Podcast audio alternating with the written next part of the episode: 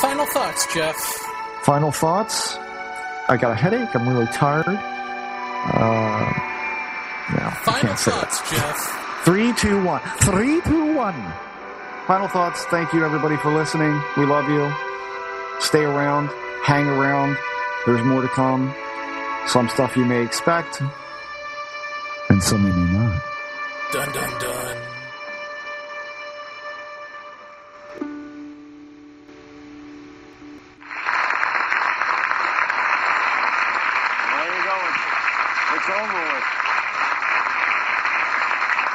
Guy was crying the whole time. I really am embarrassed for him. I don't know what we have left. I really don't. Uh, tonight, the cast is here to uh, reflect, to dissect, and to hopefully answer the question that I think is on everyone's mind right now what the hell just happened?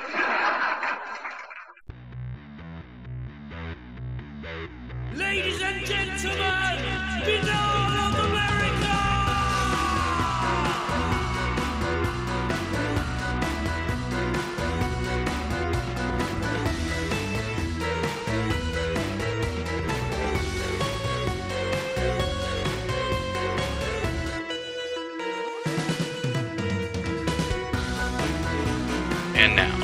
ladies and gentlemen, Binnall of America Audio with your host, Tim Binnall.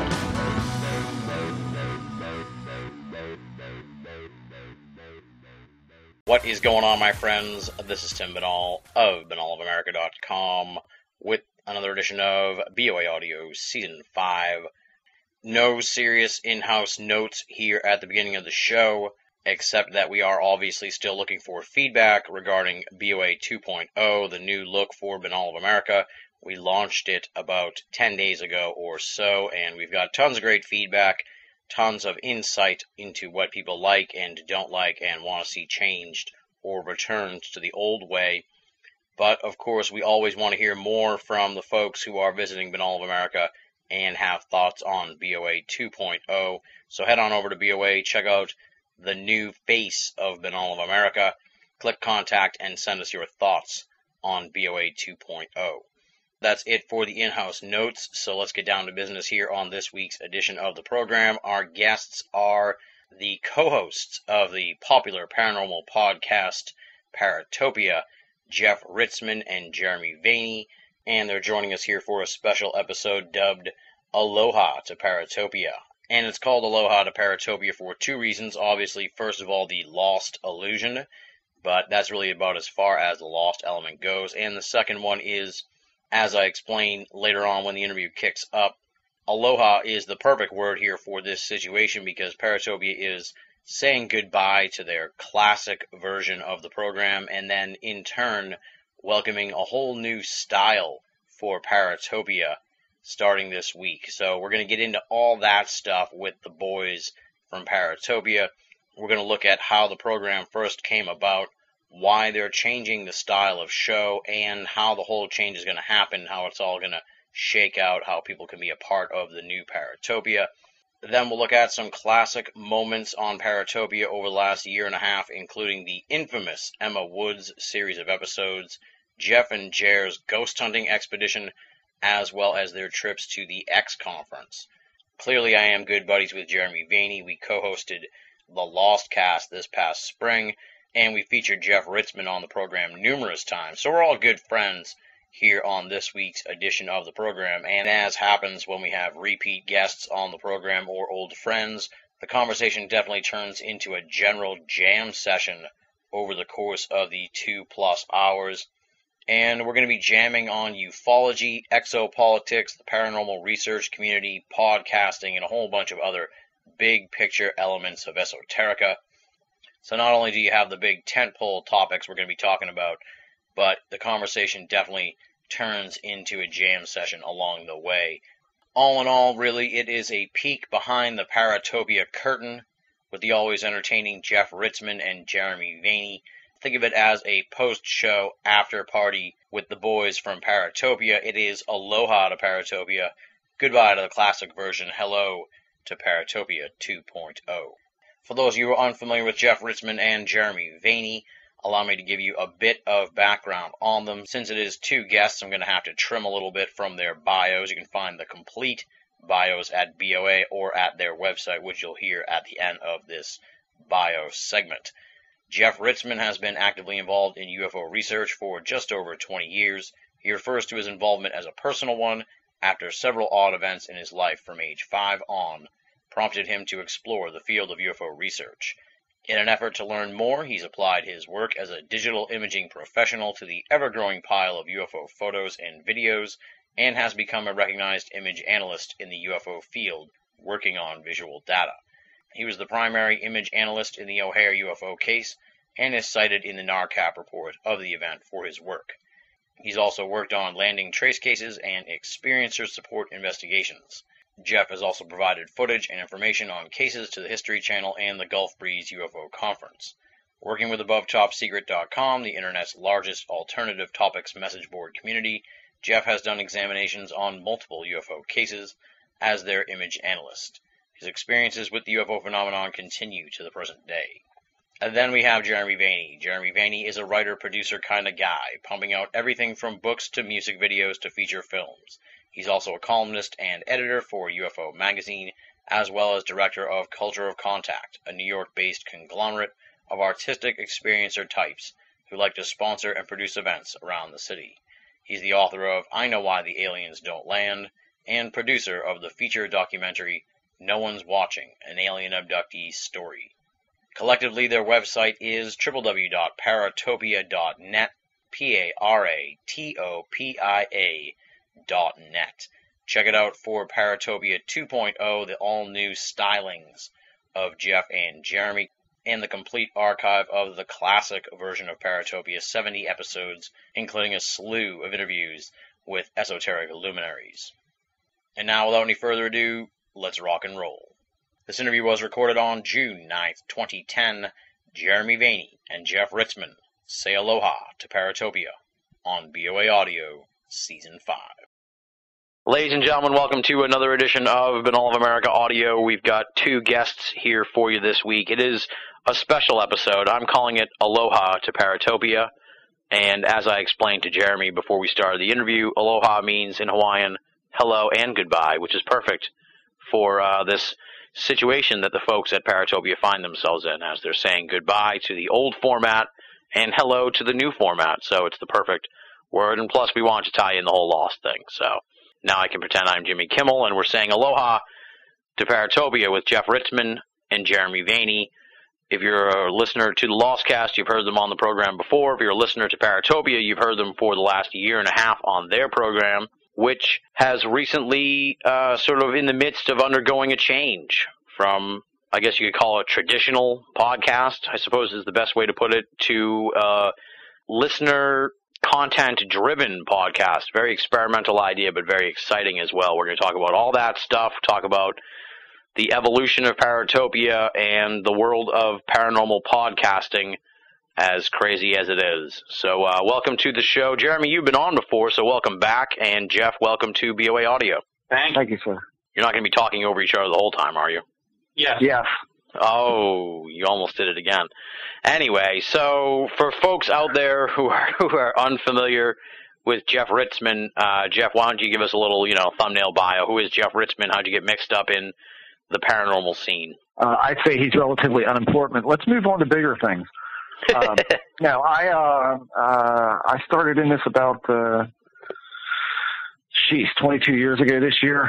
Um, basically, I don't know, more or less got into it trying to look into my own experiences and subsequently through my career as a doing digital imaging, I've kind of lent my help where I can uh, to AboveTopSecret.com where I was their more or less their official image analyst for a while. And uh, I've worked on a lot of image cases over the years, and uh, uh, I guess wrote more than a few exposés on the hoaxes that have that have come across my table. Um, aside from that, it's been pretty much um, uh, I don't know in the league of uh, field investigation and and and digital imaging. So that's kind of where my my strengths seem to lie with this thing.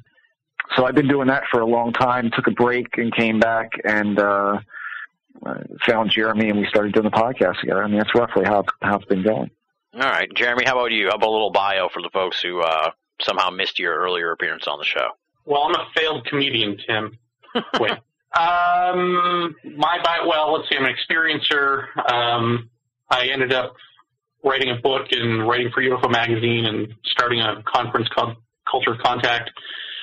And through that process, I ended up on Coast to Coast and infamously got booted from Coast to Coast, and that put the fire under my butt to start podcasting and sort of do it myself.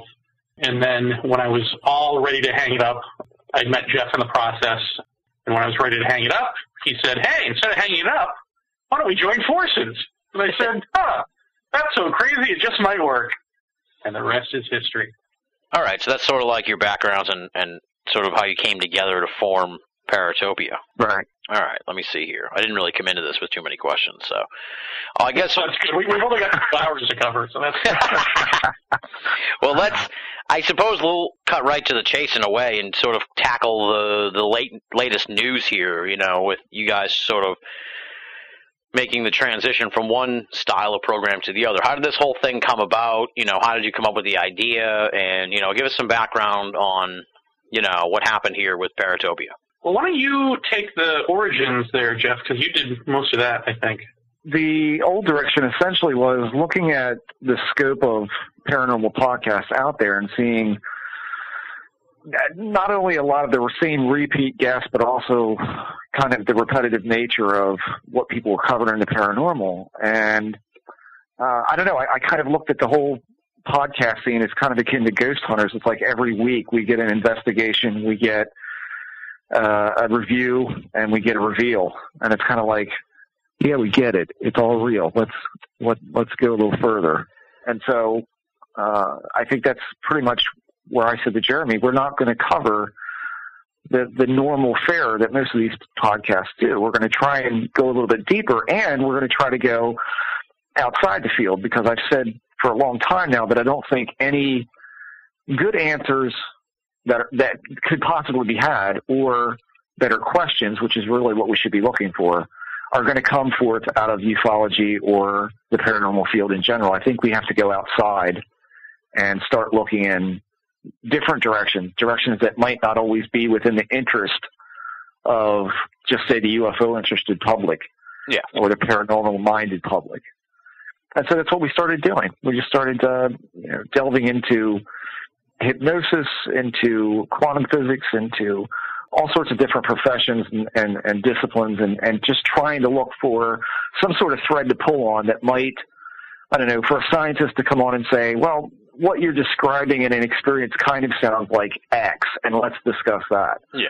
That's kind of like, that was the premise for doing this show, is just to go in a different way. Well, but also then the comedy, which I think a lot of people attributed to me, and I uh, sort of drove it, I guess. But I think it was actually originally Jeff's idea, which was, you know, let's do it like a sort of an old radio serial where we have a running plot. Mhm. Uh, let's call it Paratopia. Let's do an island theme and all that sort of stuff. Yeah. I, I believe uh, was actually your idea. No. Uh, I I think so. I, I mean, my, I guess I kind of dropped out and away from listening to a lot of podcasts because they were just so also goddamn serious.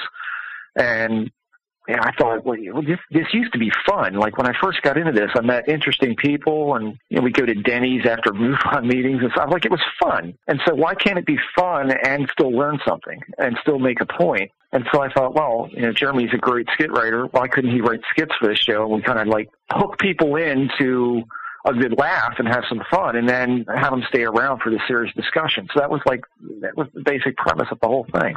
Yeah, I think we were under the delusion that, that with the comedy we would actually be attracting new blood who would then, you know, stick around for the paranormal stuff. You know, maybe they'd come in thinking it was a joke and then they'd be roped into the, the deep discussion. But it actually kind of, you know, I think with these podcasts you have a certain audience and, and that audience actually uh, first did not want the comedy. Um, well, I shouldn't say that. Some of them didn't want the comedy, but I think most people came around to at least tolerating us, if not finding it funny. and and you also have to realize that, it, that by and large, most of the comedy was treated like, I mean, it was more or less like a political cartoon of the paranormal. Uh, all of it Like had a, a distinct, yeah, I mean, all of it had a distinct point we were trying to make with it, but, uh, you know, some people just said, "Well, this doesn't have any place in this because you won't be taken seriously." It, it's the paranormal. Yeah, I was just gonna say. Yeah. I mean, come on, like we're in the we're in the par- none of us are being taken seriously. Uh, you know, Exactly. once you step. Yeah, you might as well have some fun while you're trying to poke around in different venues and see what you got. So that was the idea. Now So now I think go ahead, I'm sorry. I was just going to say with with the new direction, uh, like you know, my thinking with it is okay. Again, we found ourselves in a position of both kind of wanting to quit at the same time, and instead of doing that, we realized we have this large audience. It'd be a shame to let them go. Why not do listener content, but not just like YouTube of the paranormal type stuff, but actually produce it in a way where we're driving that. We're asking them the types of questions we'd like to hear from them, uh, and we're trying to get the audience to actually be in on the critical thinking. So they're not just listening to us ramble on and on, but they're actually part of the rambling on process in a way that I, I hope uh, produces a better critical audience um, who's also not afraid to, to, to speak up. I, I think that's sort of the missing element at this point. I, I think, um, well, just even in terms of the, the fact that we did this, you know, this um, series on Emma Woods and hypnosis, and the people who heard it were really affected by it, and it was really, I mean, nailed sort of David Jacobs' career shut in a way, but but did it because it didn't really break on the on like ATS or any of the big paranormal forums because it's um, it's a rational topic that you can get your head around. It's not something that caters to the imagination. It's sort of a black and white issue in a way. Um, so I think seeing that was disheartening, and I think like if there's a way to make the audience be more uh, self-aware, more critical, more intelligent in how they listen and how they view all of this stuff, then maybe the next time a story like that breaks, it will break big. Well, I know that they've been waiting on a cover story on the Emma Woods thing at UFO Magazine for a while now. So. Well, they can keep waiting. so it was sort of like just general fatigue, and then a decision to take it in a different direction to sort of engage the audience more. Is that what I'm hearing here? Well, to make the audience engage engage the questions themselves more. You Yeah. know? I mean, if I can in- interject this, I mean, the other part of this is that, a la George Hansen, our favorite guest, I mean, trying to become involved in this, I mean, at least from my end, and I can't really speak for Jeremy about this, but I mean, I, I know he sees the points that I make about this whole thing about being involved in the paranormal community at all, sooner or later earns you the ire of certain people, which then compounds into uh, all sorts of unpleasantness, whether it be offline or online. And oftentimes, not only is that a factor in, in absolute debilitation of trying to produce a show that actually means something, because it, it occupies more of your time than actually looking at the field or the subject that you're trying to study. Yeah, You become engrossed in other of these side tangent things, which I believe is part and parcel to how this works. And so when you're talking about starting something that's going to be user generated content, I kind of feel like if we spread the responsibility of generating this show in the same direction that it's been heading, which is in these new and different directions, then I think everyone at that point is kind of shouldering a little bit of that burden in that it, it, it won't just be Jeremy and I, uh, who will, I don't know, I'm not going to say like, you know, anybody who generates a podcast for us is going to get a load of crap from someone. It's not like that. just Sandy. But it's, it's, it's just, right. I mean, it's just kind of like, eh, we're moving forward with this as a community. And I think as a community, as more than a person or two people, I think it's easier for, uh, for us to get at this if we all move together as a group rather than two guys or a guy uh, forward on that. It's kind of everyone kind of shouldering that that burden. I guess you could call it a burden of sorts that seems to come along with being involved in the subject. So hopefully that'll work. I think it presents for those uh, smegmas out there who like a target. I think it provides a moving target, which is good. Yeah, Because exactly, it yeah. won't be the same host every week. You know? yeah, yeah. I just think that that, that ultimately is going to be uh, a useful way to to present all of this as a community rather than a just two guys. Just trying to throw off the trickster, essentially. Yeah, Yeah. I mean that's essentially it. The trickster and the haters out there who just Uh, they're one and the same. Exactly, yeah. So now how how exactly is this all going to work? I mean, on a technical level, like someone let's say, you know, let's say Sandy for since we just love using Sandy as an example. Let's say Sandy wants to create like how do they create their content for your show? How's this going to work? Well, she can either. Oh. Uh, Don't pick on Sandy. Sandy's a great guy. yeah. No. You, No, you Sandy's can either, oh, wh- what you'll do is you'll you'll email us at uh, paratopiapodcast at gmail.com your idea for a show, and uh, one of us, most likely me, will get back and say, look, this is what we'd like to see. Uh, you address with this show, you know, A, B, C, D. Um, and either we'll record it for you or you record it and send it to us, and it can be up to two hours. Um, so that's part of it. Another part of it is um, based on what we hear, we may set people up with interviews, you know, with luminaries in the various fields um, of their choice. Uh, and anyone who's been a past guest on our show can also come on, do a lecture, do an interview, whatever it is that they want to do. They, they've got up to two hours um, to do it.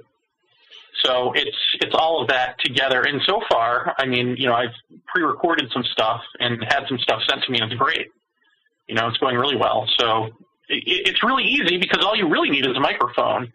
Uh, barring that, I mean, you know, I've got the recording technology, so you could arguably just talk over the phone. And if you're embarrassed and talking to me over the phone, I can just put my mic on mute, hit record, and walk away. And when you're done, you hang up. Well, I like it too because, to, like Jeff was saying about the burden part, in a way, it's not, it sort of puts like the onus of responsibility back on the audience in a way, or at least you can do like you can do that in the sense where, I mean, we've all had people out there that like critique the show, but they don't produce their own show or anything. So now you can be like, you know what, dude, episode XYZ of the new Paratopia belongs to you, asshole. So go, you know, let's see what you can bring to the table because now, you know, we're throwing down the gauntlet at you. So I kind of like that, but I don't know if you'll, if you'll do any of that. You know what I mean? It's just, Right. that's the frustrating part because it's like, Well, I, I you know, anyone can do this, dude. And as we're finding out as the year goes by.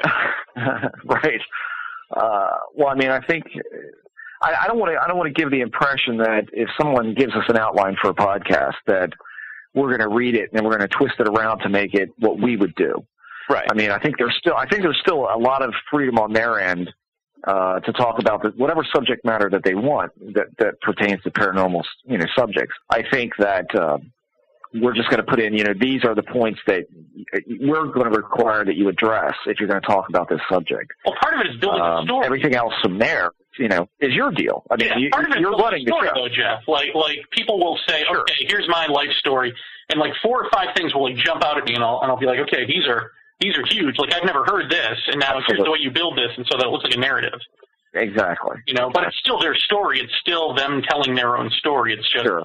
here. I think are some highlights that you need to uh, think deeply about and not just gloss over. Yeah. Right. Exactly. So we're not just going to puppet these people in front of us, uh, you know, as, as toys. This is going to be uh, their gig, and they're going to go through it uh, just as if they would do it. Only there are going to be certain criteria that have to meet a standard, because I think we have set a standard at Paratopia for certain things, and uh, uh, I, mean, I, I think by and large we've, uh, I don't know, in the last uh, so many episodes we've ignored the detractors of certain things or the people who would uh, malign others for no apparent reason, and uh, that's not something that we're going to allow. We're not going to really get into. I want to do an expose of this guy or that girl, or we're not. That's not what we're after. I mean, we're after talking about the subject and how. Your take on it may be something that we've never thought of before. And I think, again, more heads on the problem uh, may equal some kind of better alternative to what uh, is currently being discussed out there. Yeah, well, I think it's exciting. I, I'm excited to see how it develops, and and it's good to give these people a chance to sort of develop their own stuff. So first of all, they can see fucking how hard it is to produce shows, and and they can also sort of become a part of the process, which is great. I know you said you didn't want to do these expose episodes, but of course, as you sort of alluded to already earlier, the the Emma Woods one probably was the most like ground shaking episode you guys did, or the most ground shaking series of episodes that you guys did. I mean, is that safe to say? Uh, yeah, yeah, I would say. I don't even know if I call that an expose as much as it was just news. That's true. Uh, yeah, I mean, I'll agree with that. Yeah, yeah, because I mean, th- that was I mean, out there already. It's not like you guys dug up Emma Woods and, and Right, brought her out there. I mean, you guys were the ones who showcased her stuff. obviously there was a firestorm of reaction to the the whole story and everything. But did you guys like? Did you feel the the heat from it, or was it more just like people getting upset over the story? Like, were people like, were they upset that you were like biting the hand that feeds you in a way? Do you know what I mean? I can imagine. I can. I'm I'm picturing like sort of the mindset of some people were like, you know, at the end of the day, like you protect the field above all else at the at the detriment of of truth, if you will. Uh, I got some of that. I, I think originally we got it from people who were huge David Jacobs fans and were like, "How could you? How could you Yeah. besmirch this noble man?" And then once the evidence became just completely overwhelming and his response was so lackluster, that completely went away. And then it was a matter of, I think, rival shows or let's say rival show and various people on and associated with that show coming after us probably for personal reasons, masking it as, you know, coming after us for this or something. But um, so there were those two elements, but I, I really only had one live in-person encounter with um, a friend of David Jacobs, who, and this was after we had done the whole series of shows, and he was really upset. I mean, he he sounded like Jacobs. He sounded like he had read only Jacobs' uh, rebuttal and nothing else, and none of the evidence. And so he was repeating it back to me, and you know, I'm pretty educated on the subject at this point, so it was like, no, you don't understand that you're not making any sense. And I understand that he's your friend, but you know, that's has nothing to do with this. So, uh, you, you know, I I don't know if that's really the, the sort of like don't don't rock the boat with this, you know, don't kill the sacred cow. Yeah. Uh, I think it had more to do with people's friendships and people's fandom than uh, than anything else. Yeah. I guess we should probably give people sort of a primer on the whole Emma Woods thing so they know what we're talking about. And of course, they should go and check out the series of Paratopia episodes where you guys discuss this. But for people who are listening and haven't heard the whole story, um, give can you give us a thumbnail on the whole Emma Woods thing? Well, basically, Emma Woods, um, she's going to see a psychologist um, about her abduction type experiences, her lifetime of experiences. Psychologist says, you know, I don't know what to do with this. Recommends uh, her to David Jacobs. Now, doesn't know anything really about Jacobs, just that he's one of the foremost authorities in the world. So, needless to say, they contact Jacobs. Jacobs, uh, she becomes one of his star clients. It's going to be like her and this this other woman who are, you know, he's really concentrating on, and you know, his new book is going to be about and all this. Now, at some point, this gets completely retarded. Uh, they're doing hypnosis over the phone, first of all. They've never met in person. So right there, it, it's bad.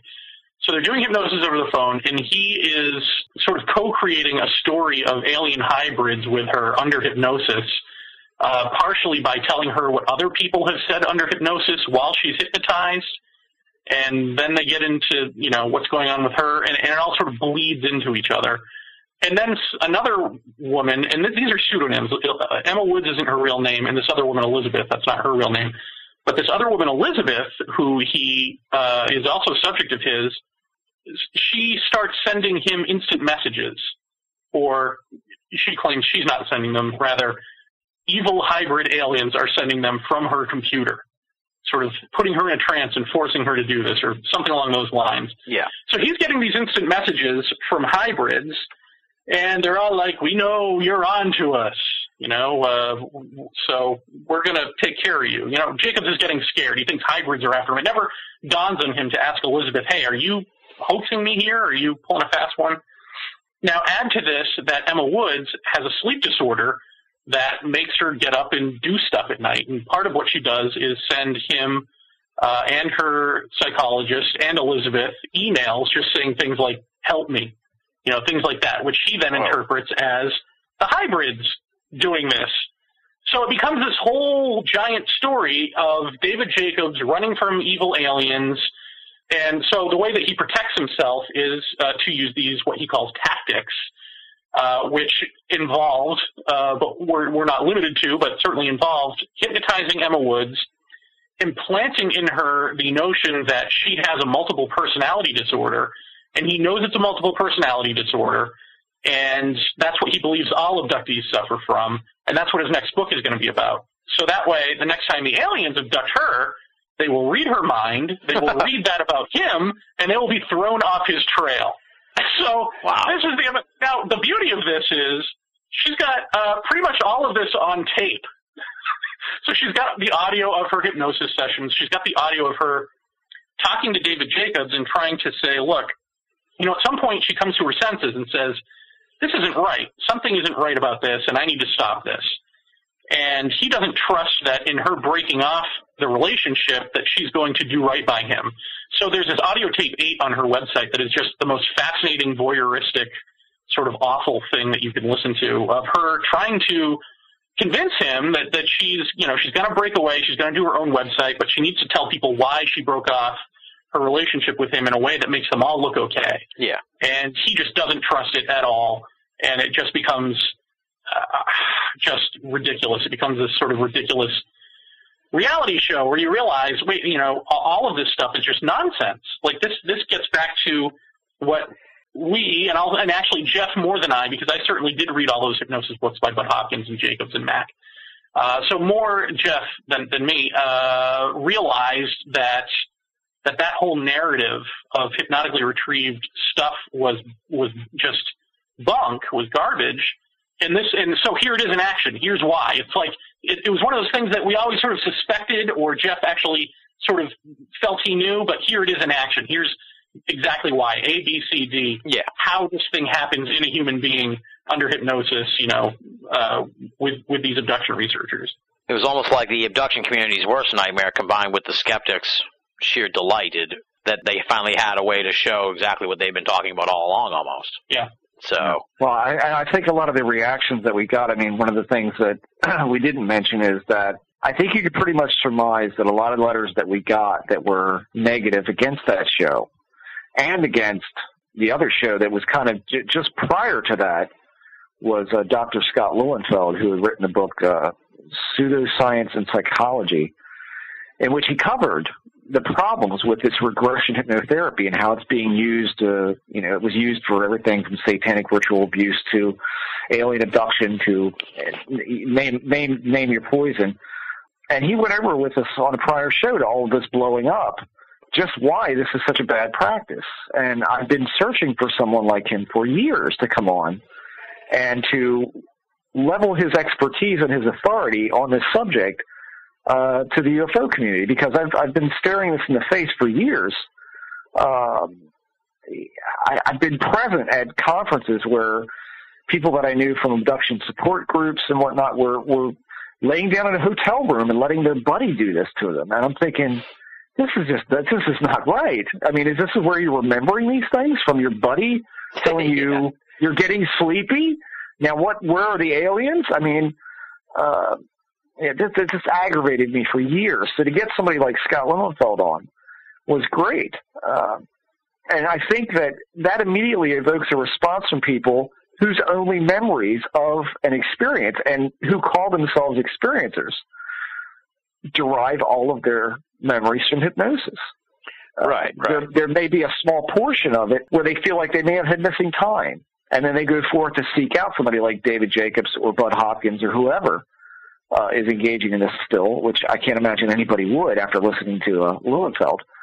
And then that's where their memory comes from. I mean, through the years, we've seen that if you take uh, Hopkins, Jacobs, and Mack and you put them all together, and you look at their their line of uh, experiencers that they put under the you know the spell. I mean, you, you could see definitive differences in the storylines and the and the, the narrative that goes throughout all of these stories per abduction researcher. I mean, that in itself makes no sense, and that ought to tell everyone something about hypnosis. And so I think a lot of people who wrote us and didn't like those episodes, that was because it negated their experiences as something they should seriously question, if not outright dismiss. And so that that's possibly where a lot of that that uh, negativity came from with those episodes. yeah, because they're left wondering what the fuck. They're back at square one.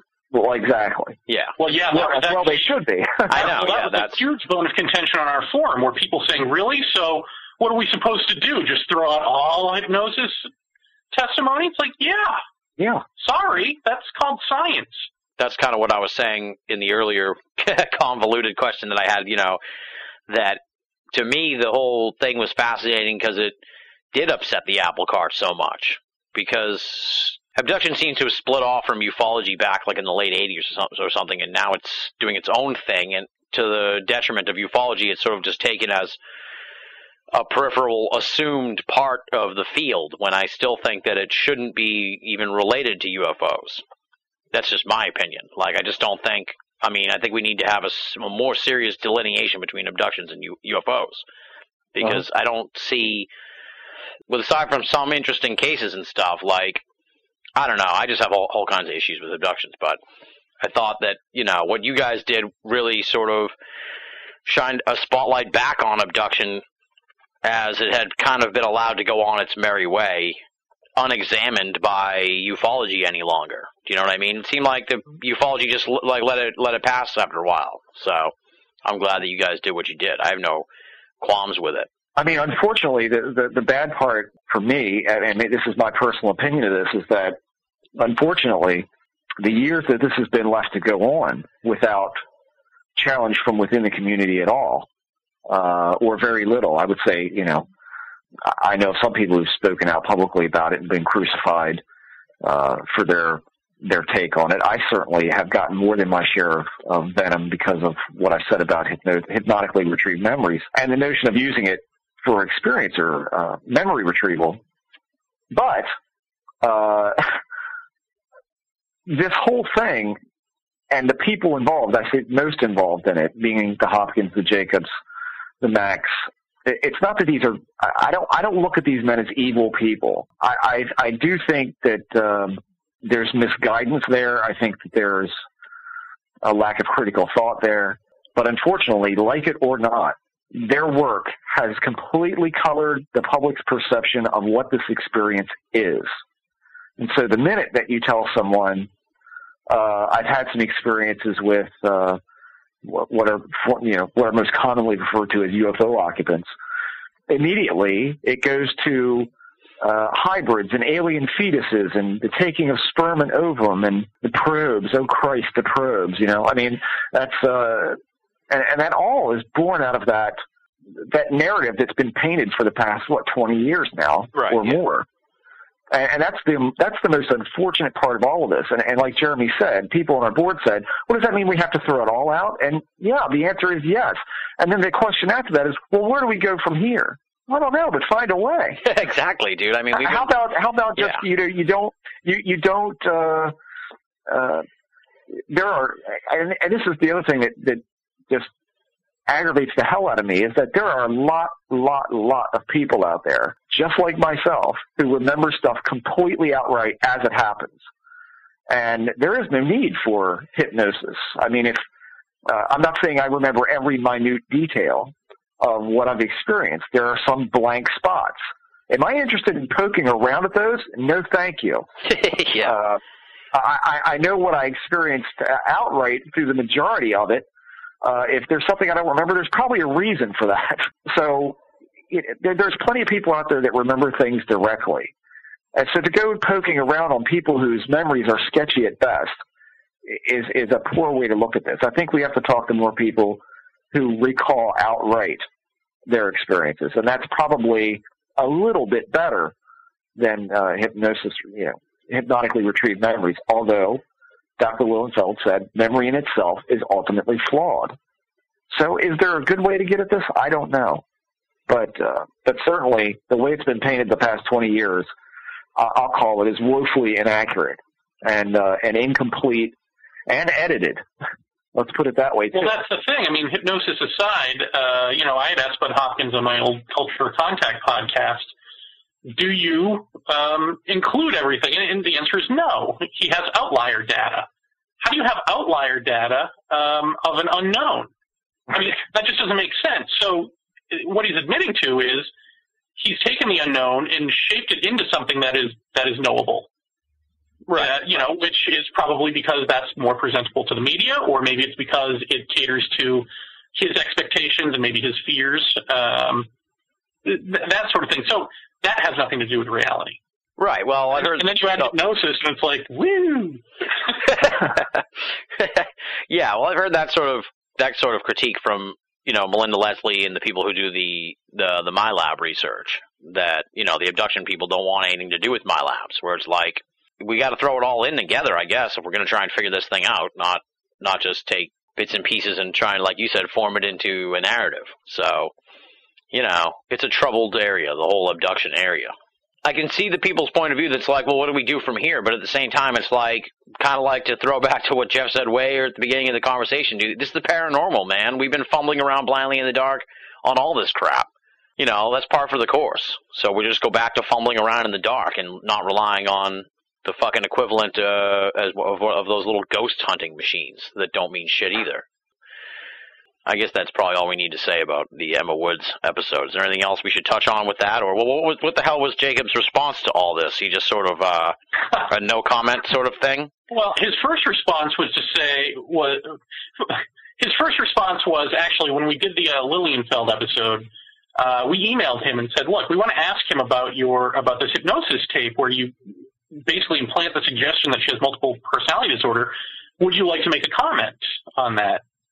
And his response was to not respond to us, but to eat, to find Dr. Lilienfeld's email and email him directly and, and called him the wrong name. Dear, dear Dr. Greenfeld, which was already odd, uh, and said, look, you don't know the whole story, uh, blah, blah, blah. Please contact me before you do this show. Now, Lilienfeld uh, read that to us right after we had just finished taping and was like, uh, oops, oh well. uh, so then we did another episode dissecting those tapes. We again invited him back on, invited him to make any sort of statement. He just ignored us. And then eventually he said, all right, I'll tell you my side, but it's got to remain confidential. like, are you serious? I mean, we're not the guys that you do the confidentiality thing with on this because we're the guys trying to get the whole story out there. Right, but yeah. we decided to do it anyway. We we kept his confidence, and essentially what he told us was the same thing that he uh, published on his website, and it was just as unsatisfying uh, in secret as it was in, in public. You know, I mean, basically he's saying she's crazy. That's his defense. She's crazy, and um, but what he but what he's admitting to is having used those tactics because what, what he's saying she's crazy about is, is like, well, they, they both agreed at the time that it was the right thing to do under the circumstances. Of course, those circumstances are that he's being harassed by instant messenger uh, by hybrid aliens. So given that, she must be completely off her rocker to now think that that, that bunch of tactics used to throw them off uh, was, was wrong. She, she must be crazy now, apparently. I, you, you know, I mean, this is just like get your mind around this. This is what this man is is thinking, and now I'm like, how how did he get away with this for all these years? And I don't mean that in like he's a criminal sort of way. I just mean, how did he go so long without anyone going, hey, is this guy like on a level? Because this is all kind of a little loopy. Like, how did that not happen earlier? Well, it makes you wonder if if it has, and I get the impression based on his response and everything that he's just gonna wait this thing out and hope that it goes away. And I get the impression that's sort of the attitude of the abduction community. Because as you said, it didn't hit ATS. It seems like that they think they'll weather this storm, if you will, without having to change tactics or anything like that. And Well, they're all too emotionally invested in it. I mean, Right. come on. Yeah. Unfortunately, I think that they're probably right. That's that's not an indictment against you guys. That's an indictment against the community. The people that heard your show and the people that are listening to this are clued into what happened, but like the larger body politic of it are sort of just whistling merrily to the next uh, abduction conference or something. They don't want to know. They don't want to be challenged Well, yeah. at all on all And- this. and to that end, I mean, Emma had said that she, um, or, you know, originally she had, um, like written to one of one of the places where he was going to appear. She had written to the head of the conference and said, "Look, this is what this guy has done to me. Uh, just know that that's who you're letting be one of your major speakers." And the response she got back from the guy was something along the lines of, "Are you a hybrid?" oh God! you're saying this her, are you a hybrid alien? It was like, like this is, I mean, this is the kind of just complete asinine, uh, you know, behavior and, and mindset that uh, has plagued ufology since I've been here, since I've seen it. Yeah, and like, you know, that's a decision maker. that's a guy who's booking people for events and shit. So, Right. I mean, that's troubling, to put it mildly. But you know, the UFO community is just completely fucked up as it is. I mean, we could spend all day, and we'll probably get into that right now. I mean, it's just the whole field is full of infighting and people. I think who are they all want to be like the Galileo of this whole thing. So they're going to cut off everybody else at the knees too at the same time. And people who are so invested in the whole ETH or whatever their pet theory is that like they don't want anyone to even fucking put anything forward that's going to change their their story. Right. Well, this is why, again, like I'm glad we're changing the format of our show. This is sort of, in, in my head anyway. I don't know what Jeff. You know, our last attempt at raising a good community because it's not. You know, there's so many new podcasts out that have just come out this year, and it's not. Um, it's not the quantity of people asking the questions; it's the quality of people. And so I feel like we need to start raising quality minds to ask quality questions. Yeah, you wonder even, unfortunately, too, if they even want to ask questions. Do you know what I mean? I think like there's also Oh, a seg- that, yeah. Segment of the audience that just wants to be told what it is. They don't want to, you know. Unfortunately, I think that's about 85% of the field. the field, quote unquote, the field. The, the, the UFO interested public. Uh, I think that that's, that's 85%. They want a story. They want some kind of, I mean, this exists largely as entertainment for them. And that's what they want. They want a good story to be entertained or to sit back and, and laugh at the loonies. And, um, unfortunately, nothing's getting done that way. So, Right, Uh, and the whole. I feel like the whole field's just been stagnant anyway for like 20 years as it is. oh, yeah, absolutely. Like we're not Absolutely. getting anywhere with this whole thing. So to the point where I've almost lost interest in general ufology. Do you know what I mean? I have to look at other avenues of ufology that might be interesting to me, such as the historical parts of it, like the 70s, 80s period, or international ufology, because there's nothing in contemporary ufology right now that is even remotely interesting. Yeah, well, I'm inclined to agree there. Um, I mean, it, I got to say, before, when I got into this, there was no internet, and I think that um, the, the couple of conferences that I went to in D.C. before everybody was online and there were podcasts and chat rooms and message boards and all of that. I think that um, I mean, I personally found a higher level of people to talk to these days it seems like you go to a conference, excuse me, or you have a message board. Uh, I, I mean, we've been really careful with our message board to, um, I don't want to say weed out the weak, but uh, weed out the weak. um, and uh, you know, and, and people who you can immediately talk to them within five minutes. You know what their ideology is with this whole thing, and uh, you know, we're not really interested in belief systems per se, unless in some way they pertain to an ancient culture's belief systems and how it may apply to what we're looking at. Uh, I'm not interested in people's belief systems about this. Um, it, it's interesting to hear a theory, but you can't. You're building castles in the air, and that's 99.9% of everything that we see in this field is uh, castles built in the air because everybody's so afraid of the one fact, which is that we don't have any idea what this is about. Right. Everybody wants to slap the ETH uh, thing on, or they want to strap the the most famous strap on now is the uh, the interdimensional theory, Yeah. uh, which is interesting. But uh, I- you know, I'll never forget it. And it, it, this is not any kind of dig on Dr. Maccabee at all, but I'll never forget going to the X conference with Jeremy and we're sitting there at the panel discussion at the very end. We're, I I said, we're sitting here. I said, what are we doing here? this is like this has been like my favorite mantra throughout this entire journey of Paratopia. Like, what are we doing here? We're sitting in a room where everybody thinks that this is extraterrestrially based, and I'm curious, like, how do they know that? Like, all these people on this panel, they're all they all seem sure of that. How do they know? Jeremy, you know, having balls akin to what was seen in his uh, latest comedy flick. Um, he stands up and goes over to the mic and he says, "I'm just curious, you know, how does anybody has anybody really solidified this as extraterrestrial?" And and Dr. Maccabee said, "Well, I assume you're talking about eh, multidimensional or anything like that." And that- that's that's a, a great idea. It's it's it's interesting to look at, but I don't know where to go with that. And so that was the answer that we ended up getting with a lot of people. And my answer to that was, well, can't we find out where that goes?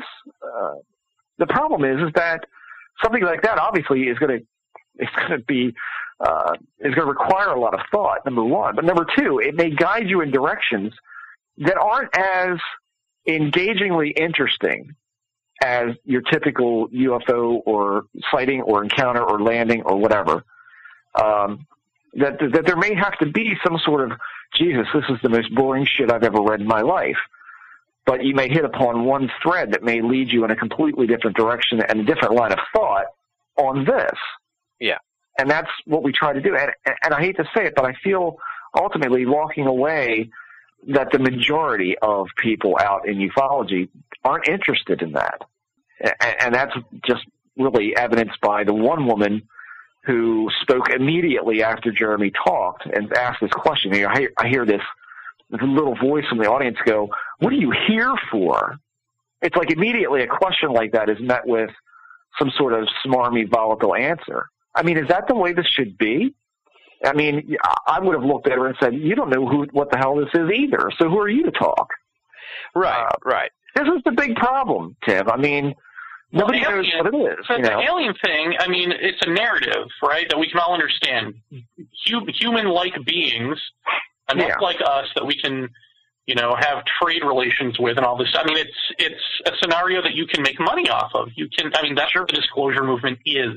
Yeah. It's a money-making scheme that tells a story that everyone can understand. The only way you can really do that with with interdimensional um, is like to say reptilians from the fourth density, which already sounds completely idiotic as soon as you use the word density. right. Uh, but okay, but but then when so then you're not you know you, you get this narrative going of again beings kind of like us from that just sort of pop in and out of reality that we have some sort of trade relations with. I mean, it all gets back to beings that are just like us, and and the path of least resistance for that is of course aliens because Right. We understand that from movies and just from how we know we are and from TV shows. Uh, we just then assume and project onto them that well, that's the way that's the way they would be. They would be just like we've seen in movies. Right. So very you can sell that. I mean, obviously, if you can sell it in a movie, you can sell it as a conference, as a uh, a live uh, MMO Comic book. or Dungeons and Dragons type thing, or yeah, or Yeah. comic book, yeah. Yeah. Yeah, well, I've said before too. uh, You know, that's ufology's dirty secret that we don't know what the fuck's going on, and it seems like everyone, no one really wants to admit that, in the sense that they're always sort of like pushing some theory of their own without sort of just laying the baseline out there. That's like, listen, we have no idea what this is. I feel like if the field sort of took a complete right turn and went at it in that direction, we'd actually have a lot more success in winning people over, the mainstream people. We were Right. like, listen, we've been looking at this for like 50 years. We're stumped. We have no idea what it is. Instead of like, we're really, really pretty sure it's aliens. We're pretty sure. You know, I think like, that seems to be what the what the message that's put out from ufology is. You know, we've almost we're oh we're so close. We've almost proven it. We're we're so close that it's aliens. Just trust us. Well, the disclosure movement is convinced that it's aliens. It's Right. aliens, and it's just a matter of getting the government to say what they know and how long they've known it and what the relationship is that we have with them. My question to anybody is, okay, even if it's aliens, why is it that we don't treat them like aliens? Why is there nothing alien about them to us? Like, what is it about putting that word aliens on it where it's immediately like, all right, these are bipedal, you know, humanoids who speak our language and wear clothing and you know, they're just like us. They're just scientists doing experiments in the way we would. I mean, is is consciousness, human type consciousness, so universal that that would be the case? You know, with all of these beings that are reported in these multiple body types, you know, be they reptilian, gray, Nordic, light beings. I mean, they're all basically the same thing in different bodies. Yeah. So how is that? How is that possible? And the thing that they are is human. Right. Yeah. Yeah. Yeah. Well, I, and another way to look at it is, you know, it, it, we we also a lot of people talk about them as though, well, these things have been here forever. They've been chariots of the gods and that sort of thing, or Zecharia Sitchin's work. Well, how long does an alien have to live on Earth to no longer be an alien anymore? I mean, if they're talking to us in English in our heads, and they seem to know us better than we do, and they've been around for at least as long as we have, how are they aliens anymore? I mean, they pretty much live here and know us, right? Yeah, we're like their pets. I mean, I don't know. I'm, I'm not saying what they are. I'm just saying what they can't be, and what they can't be at that point, under you know, by definition, is alien. Yeah. Well, I mean, there's a there's another point here to make, be made is that the whole narrative of the alien thing. I mean, regardless of whether you want to call it interdimensional, I don't care crypto-terrestrial, extraterrestrial, extra dimensional, whatever label you want to slap on it. I think that by now, and I'm surprised that n- no one has talked about this very much.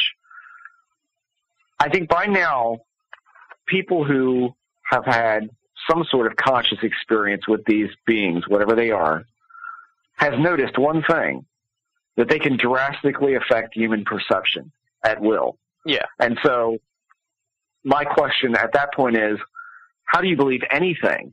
And I, I say this for myself as well. How can I believe anything that I've experienced and seen with my eyes? Um, how can I look at that and go, yep, that's what they are. That's what they look like. Um, I, I mean, I've seen subtle changes and, and dramatic changes in the visual apparition of these beings. Um, knowing that they can affect human perception to such a large degree, I, I'm not sure how anyone sits at a podium and says, here's your typical gray, or here's your typical reptilian, or here's your typical Pleiadian. Um, you know, I mean, I, for my money, all these things are the same thing.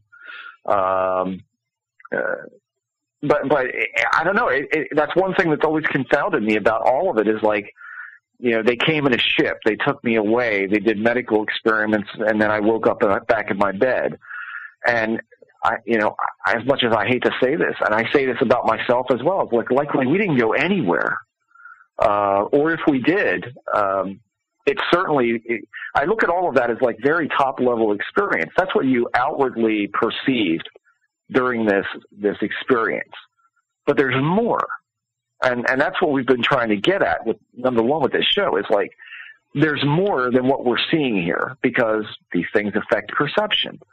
Uh, you know, it's going through a cultural filter. It's uh, it's it's far more alien. I mean, I, I like Jeremy. I, I I think it's amazing how pedestrian this is all viewed. Um, you know, I mean, my favorite guy, Terence McKenna, said, you know, somebody sees a disc in the air, and right away they think it's an extraterrestrial craft. He's like, maybe it was just a disc in the air. yeah and and it's that's that I mean that's an abstract way of voicing it, but it's the absolute truth. I mean, we don't know what it is, and, and it's shown that it's not to be trusted to be perceived in such a way as to really understand what it is. Well, you know. here's another problem with perception, and I'm just thinking of this as you're saying it, and I don't know why I didn't think of this before, but I've heard this same female voice associate that I associate with abductions. I've heard her tell me things in dreams that were definitely controlled, if you want to call it that. Uh, I've heard her during an abduction scenario, uh, which was not a dream. Mm-hmm. And I've heard her during my big I am God experience at the end of that, which was more real than anything you'll ever experience. more, real, more, real than, more real than anything I've ever experienced. Uh, so these are all different scenarios in which I'm hearing this woman. So she can come into whatever state of consciousness I'm in and, and treat me the same way. What does that mean? What does that mean about human consciousness? I mean, and then what does it mean for like abductees who say like, well, I had the, the, this dream. Well, it wasn't a dream. It was aliens, blah, blah, blah. Well, I mean, I've had the dreams that are like, they're dreams, but there's one piece of it, which is this woman's voice, which is not of the dream, which is like coming in to sort of interrupt the dream and say, look, here's the deal. Uh, now, if I'm a different type of person, if I'm more open and, and maybe new agey or whatever you want to call it, I might say that entire dream was an alien abduction. Wasn't you know what I mean? Like I might not have the powers of discernment uh, that I have. Um, so I think all of that gets jumbled up into I mean, it becomes this soup where you don't know, um, you know, what what is real. You don't know uh, what the word real means anymore at that point, and you don't know why it is that there are beings that can talk to you uh, in life just as simply as they can in a dream, because we still don't even know what the hell dreams are. we still don't know what our brain is doing, and yet we're we're we're already defining what these things are doing, and clearly they're not working by our rules. So how is it that we're defining them by our rules? I guess that's sort of what I'm getting at. That's deep. I, I was going to make some joke about the uh, the Paris Hilton thing, but I lost my train of thought. Um, someone, it's it's a long story. I don't know if you heard about that, Jeff. Someone got mad at me because I said some Paris Hilton joke was deep when we did the Lost episode. Um, all right. Well, I feel like we should move away from UFOs for a while because otherwise, uh, you know, we'll, we're going to keep just getting confused. I think um, makes you wonder why we're even mixed up in this. But you guys are sort of taking one foot out of it, which is an enviable position. You know, I, I envy you guys tremendously, but we will continue onward with BOA for a while. Now, what about this Ghost Hunting Road Show? I'm looking at some of your previous episodes and, and sort of want to revisit some of these these editions of the program. Tell me about this road show that you went on ghost hunting. I think they hunted us. Uh, I mean, we we actually.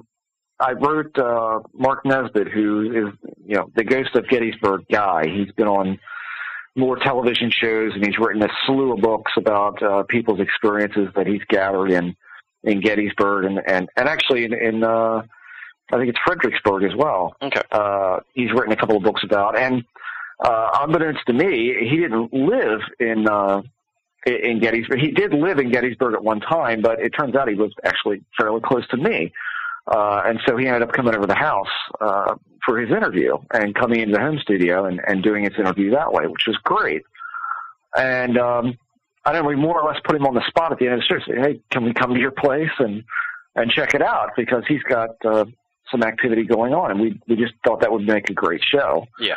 And um, and we went. We took a couple of listeners, and um, and my wife and my kid and Jeremy and we all piled in the car and and, and went there and spent the night. Um, yeah, I mean, I, I I think that we got some uh, some good stuff. I think that the place is definitely active, but again, it um, there's these correlations between things that you find paranormally that seem just too coincidental to be a coincidence, uh, such as the 3 a.m. thing. I mean, we had some minor things during the night when we stayed there. I mean, we were all up all night long. Started out on the battlefield, gradually went to Mark's place, set up cameras. I think we had two cameras running and about four DVRs running, uh, and a Macintosh with the blue snowball mic hooked up in the kitchen upstairs. All of these places said to have activity at one time or another.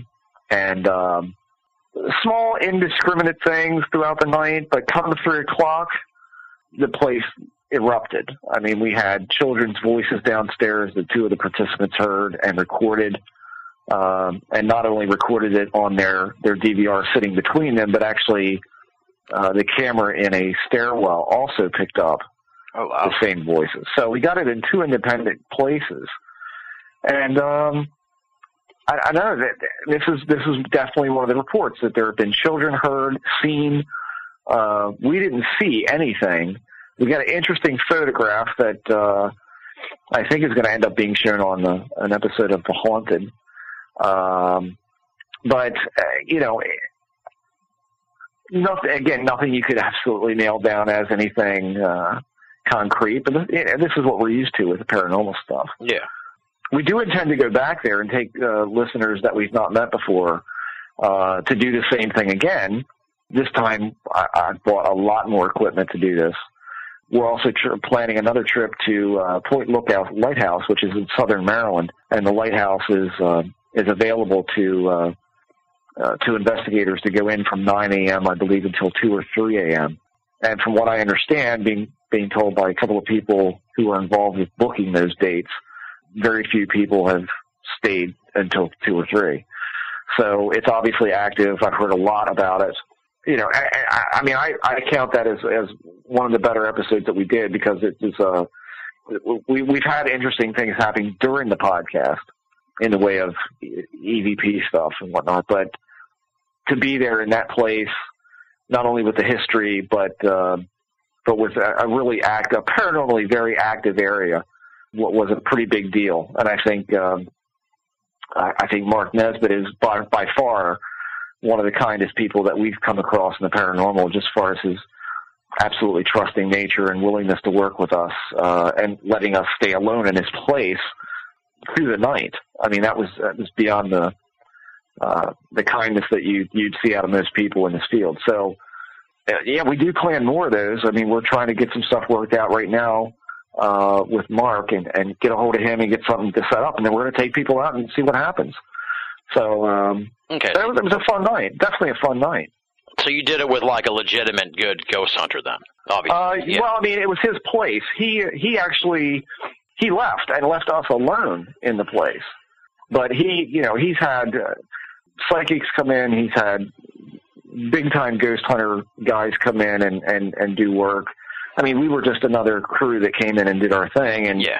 and walked away with some decent stuff. Um, uh, it's, it's still, uh, you know, totally ambiguous stuff, but. uh Although I think hearing church bells at three in the morning, and I was the only one who heard them Yeah, yeah, loudly. yeah. I mean, it was really weird. for me. Yeah. I, I think that, uh, I mean, for me, uh, I, I know that uh, Jason and Lisa, not my wife Lisa, but uh, another Lisa that's a, a fan of the show, uh, they were downstairs and heard the kids. I think that was the highlight of their night there. For me, it was about the time that, um, I, I don't know, it was like, uh, what was it, Jeremy, but four, quarter to four, four, four thirty, four fifteen, something in there.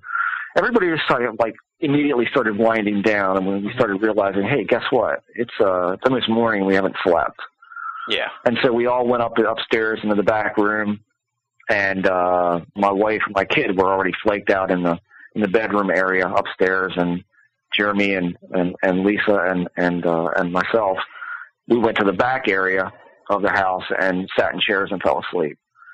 And I, mean, I've said this before on the show. I, I can't really qualify this as as a as an experience because I was asleep, but something woke me up. It sounded like someone walking through the kitchen, Oh, gee. and um, I, I, I kind of I had my hat down over my eyes, and I lifted my hat up, and I see uh, women's feet uh, wearing sh- like flat black shoes, uh, no heels or anything like that, just flats, um, with what I would say is like a moo uh, outfit on. I, I only saw it from maybe like ah, knee down or maybe thigh down, and it walked to the edge of the doorway and it walked away.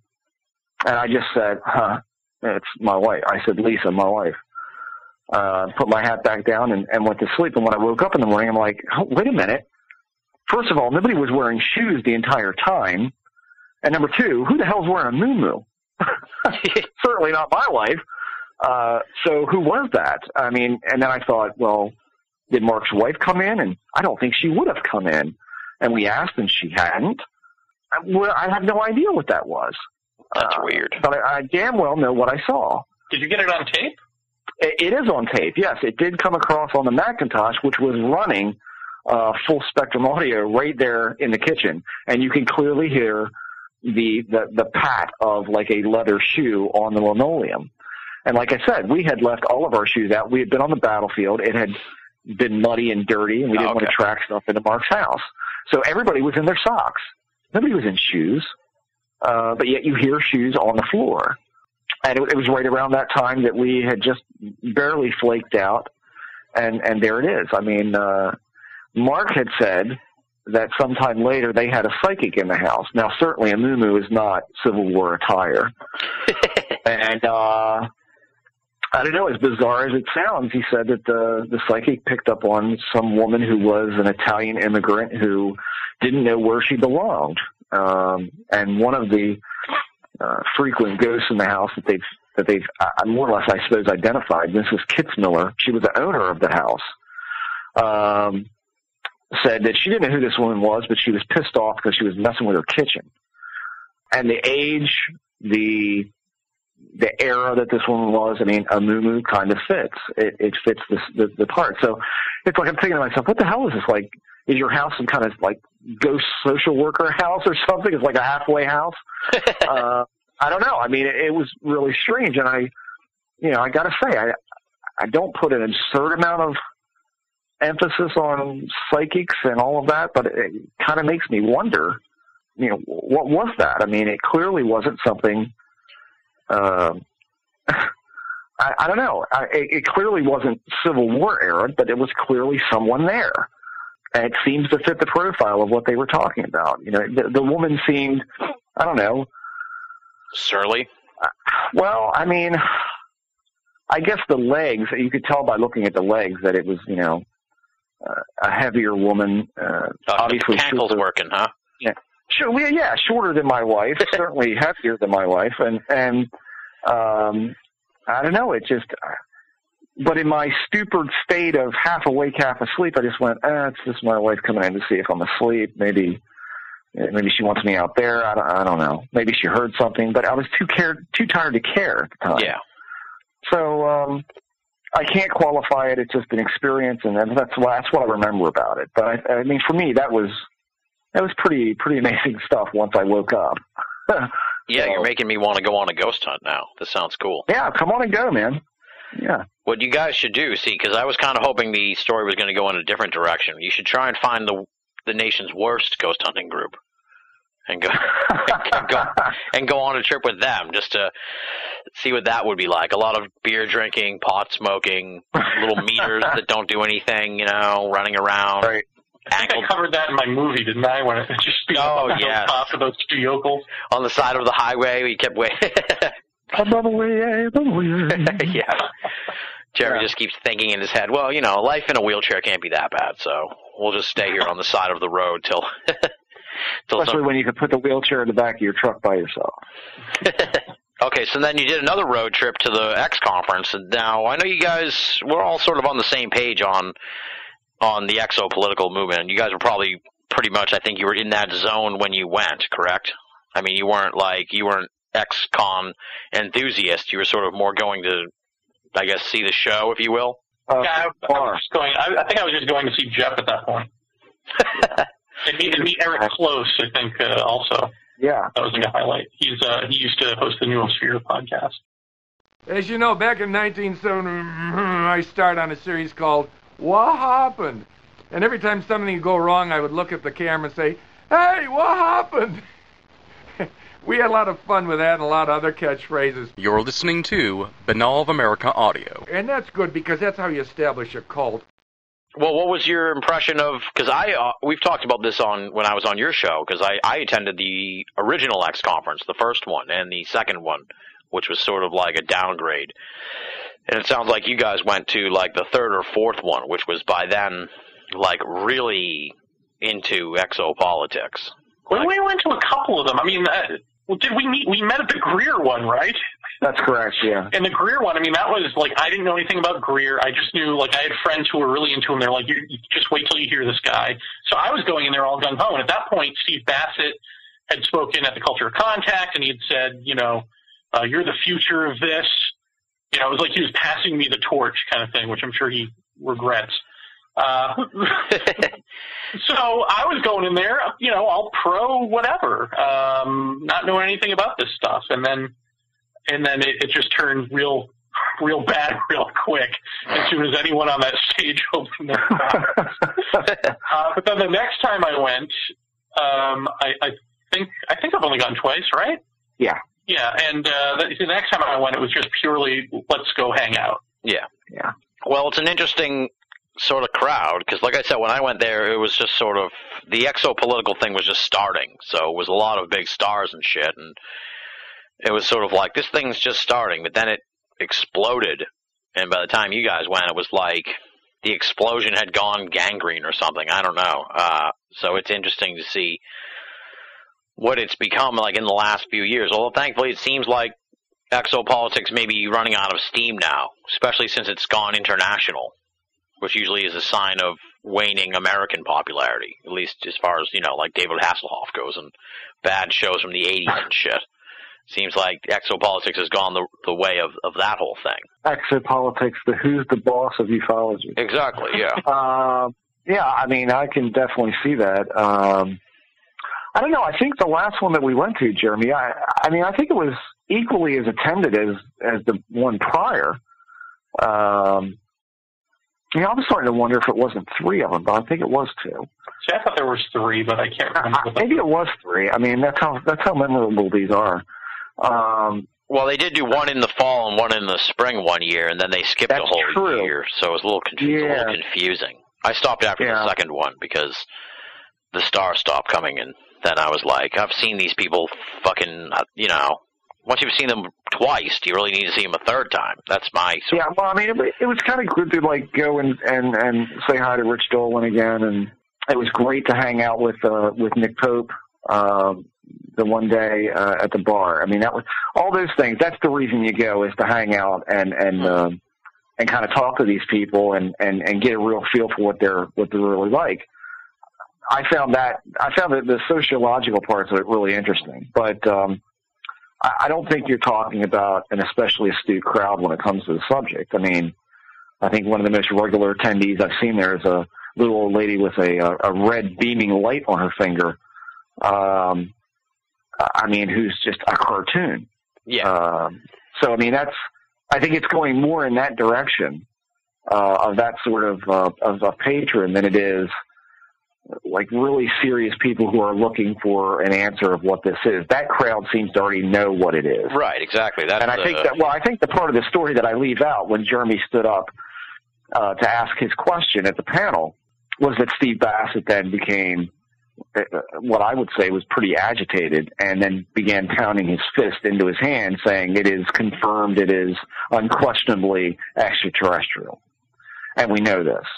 Something along the lines of he can't say a whole lot, which which kind of you know gives the illusion that he's in the know of something with some informant of some kind. And this was at the disclosure conscience. at the disclosure Yeah, I mean, mind you. Yeah, it's like you know we can't talk about this, but we're you know it's just like Greer's thing. You know, you sign your NDA before you go to a uh, Yeah. to a to a to an outing, but yet you know he's he wants this all out in public. So, um, I, I mean that's I, just took away from it that it's it's a show. I mean it's like a it's like you want to see a Broadway show. It's a play, and uh, the idea that somebody like Michael Salla gets a lifetime achievement award there is just Well, that's just it. As soon as you hear crazy people talk, like uh, well, Salla, but Weber. I mean, I think Weber is certifiably insane, uh, and yet he's getting a lifetime achievement award. You know, Greer, who is um, oh, not the most wholesome of characters, let's say, getting a lifetime achievement award. I mean, these are the life, these are the achievers. yeah. I mean, so yeah, that that was. I mean, I think a piece of my soul died that day. That's But you got material to work with for the next two years. I mean, let's well, not yeah, forget. but I mean, I, I would trade it in to have like honest people in this because it's it's the weird thing of you know when you, you enter this field as an experiencer, it's like you want people to take this seriously because it's it affects your life, right? And so you, you enter it knowing that your friends who aren't into any of this stuff and only believe that you believe it but don't really believe it themselves, you know, that sort of thing. Uh, you know you've got an uphill battle already, um, just because of the stigma of what a UFO is and an alleged alien. Yeah. And then you see the people who are the masters of the field, and you think, well, wait a minute, there's no, there's no solace here. There's no, I mean, where do you turn? It's like these are the people you're supposed to be able to turn to, and that are supposed to be making this serious, so that you can then turn around to your friends and go, look, there are all of these serious minds taking this seriously. This is serious. There's something real here. You've got to look at this, and there's not. I mean, it's just clowns. It's just clowns making money all around, you know. Uh, and so I think that was really disheartening and offensive. You know, I mean, offensive more than anything, and, uh, and especially because then these are the same clowns who will turn to you and say, when you have a, a, a real criticism, they'll say, "Well, you know, we're all in this field for the same reasons. We all want to." We all want to get to the truth of this. So why can't we all just work together? Why can't we all just get along? It's like, oh, because you're a con artist. That's why.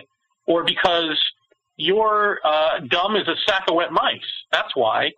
like we're not the same. We're not the same. You and I. And you're the one who's like on the stage, and you're the one who gets funding, and you're the one making a living at this, and I'm the one who's actually affected by it, and I'm the one who's marginalized in this marginal field, as Tim Binnall so rightly put it. So, you know, I, I would trade all the jokes in the world to be able to have like a real field full of intelligent, thoughtful people not out to make a buck. Yeah, well, you're barking up the wrong tree there, buddy. yeah. This thing, I just feel like ufology's devolved to the point now where the best people are doing the best work fucking not even in ufology, probably. You know, like Jacques Vallée said on the show, when he said, you know, there are people looking at this, but they don't want anything to do with ufology, so you're not really going to hear what they have to say yet. I hope eventually we do, but Yeah, I got into a little yelling match with Bassett after, uh, I believe, the second X conference, a little after party they had, and and he actually yelled and said, uh, you know, he was saying uh, it's aliens. He was once again reconfirming the nuts and bolts thing. I was saying you don't know what you're talking about because part of what he said in his little fist in the hand rant was, uh, you know, Jeremy, I'll debate you on this anywhere you want, anytime. I was like, you will? are you ins- are you insane, sir? so at the little after party, I sort of got into it with him, and and he, you know, I said, well, what do you make of Jacques Vallée's work? And he's like, Jacques Vallée is like Newton. He's outdated. He's he's done. how's Really? what?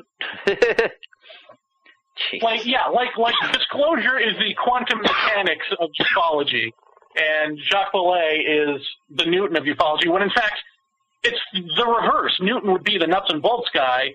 Jacques Vallée would be the ethereal, something else is going on. We need to look into it guy. yeah, So right, you know, just on its face, he's got that backwards. But I mean, this is what we're dealing with, and you know, why is it um, that he believes that? Really? Well, probably to bring this full circle, um, because you can make money saying it's aliens. You Yeah. can't make money saying we don't know what this is. You know? Yeah, and you got to wonder if it's all kind of like a shell game anyway, because you know the government will never fucking tell the truth. So if you just keep telling people that if we keep trying, they will, like you know all I, just, along. I don't get why. How do people not think? This is what I don't get. Just about people, and again, it makes me want to like raise a crowd of better thinkers. Is just what Jeff said. It's like, how do you have a group of people all in a room talking about an unknown, and they will raise their hand about this unknown and ask the speaker, who doesn't know anything about the unknown. So when is the government going to come out and tell us what they know about these aliens? When is that going to happen? What's the date on that? Well, as if all of this is already set in stone and everybody in the room knows what they're talking about because they do, because they all believe it, but they don't believe it's a belief system. They believe that they are they have the actual facts. facts to Yeah. hand. It's just incredible, and this is what gets sold to them.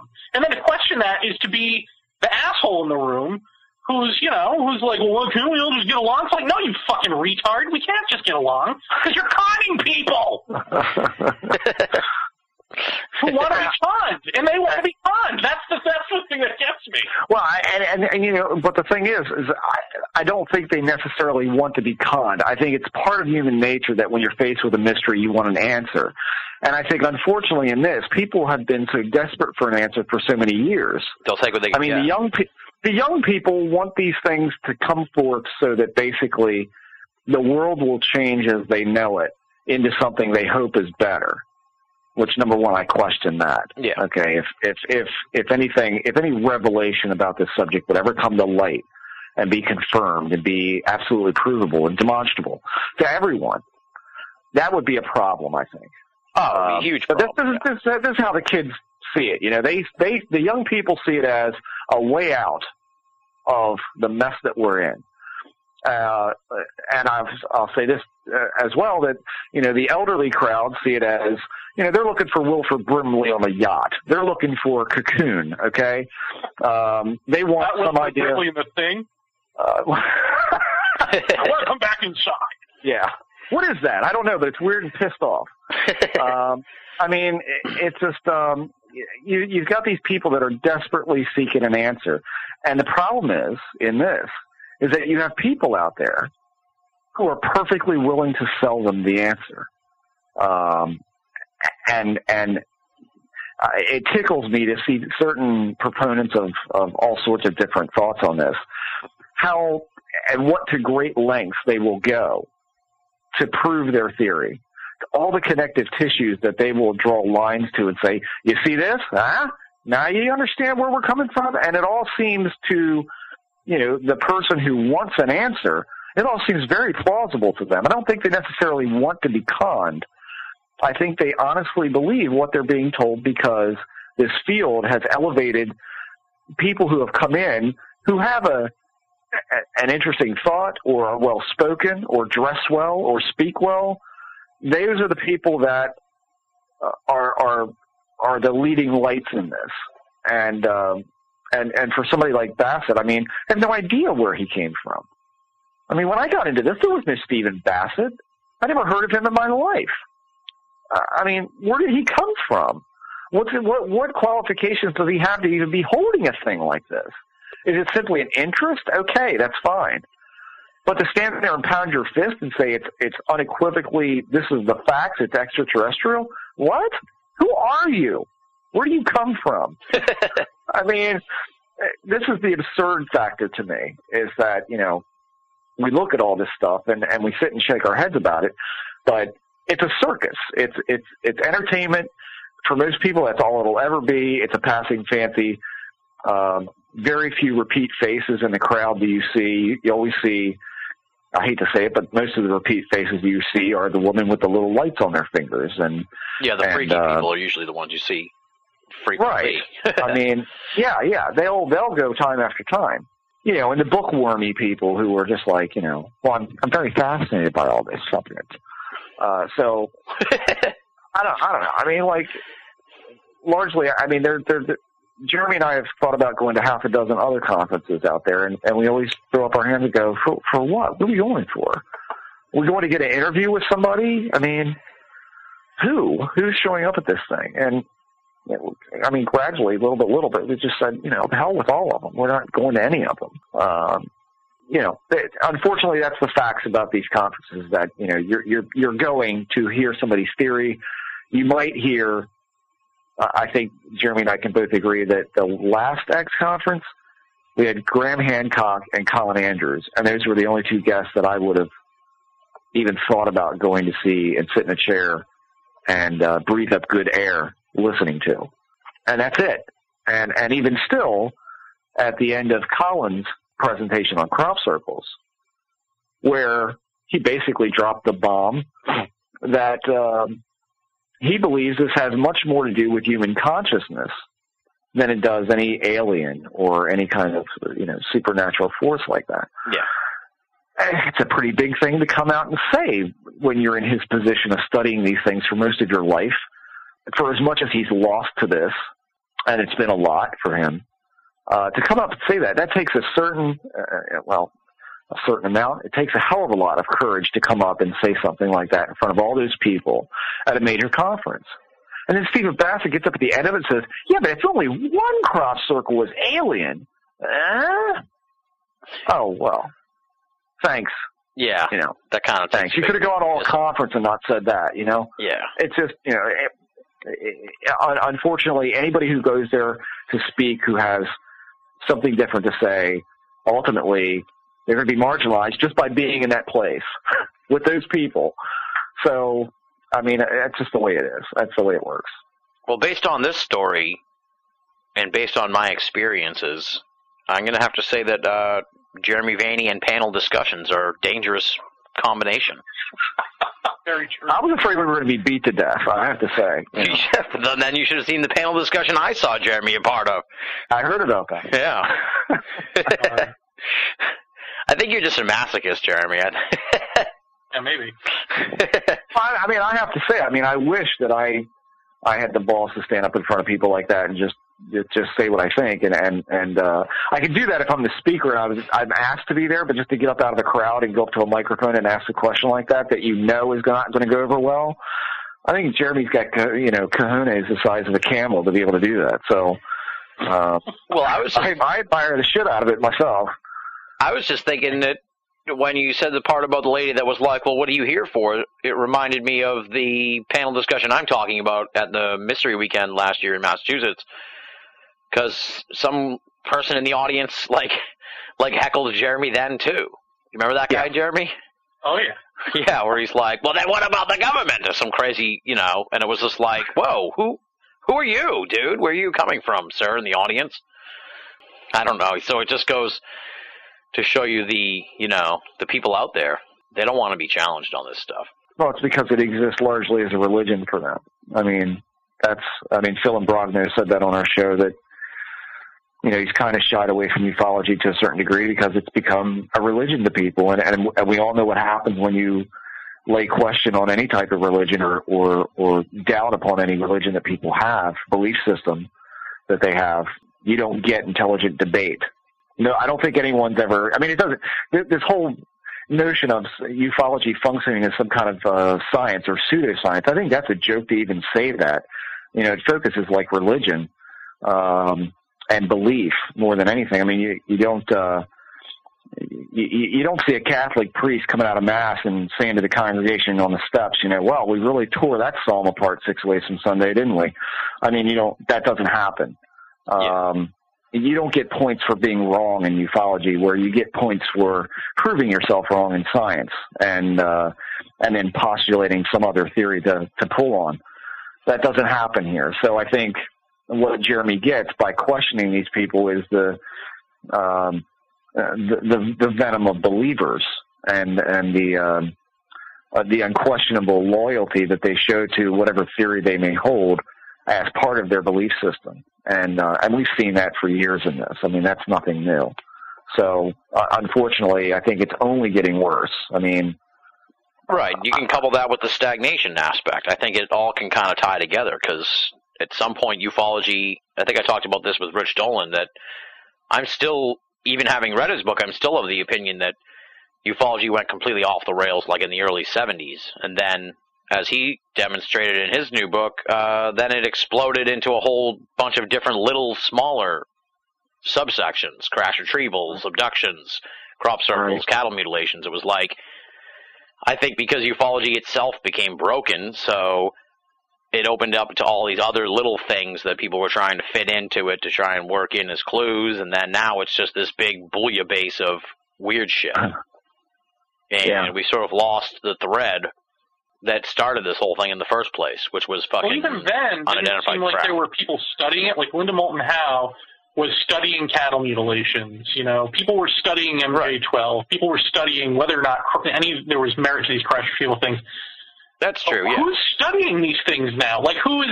I mean, there are people making up the stories, like on Open Minds Forum or something, where it's just like, you know, it's all about let's make up this sci-fi story and, and rope people in with it.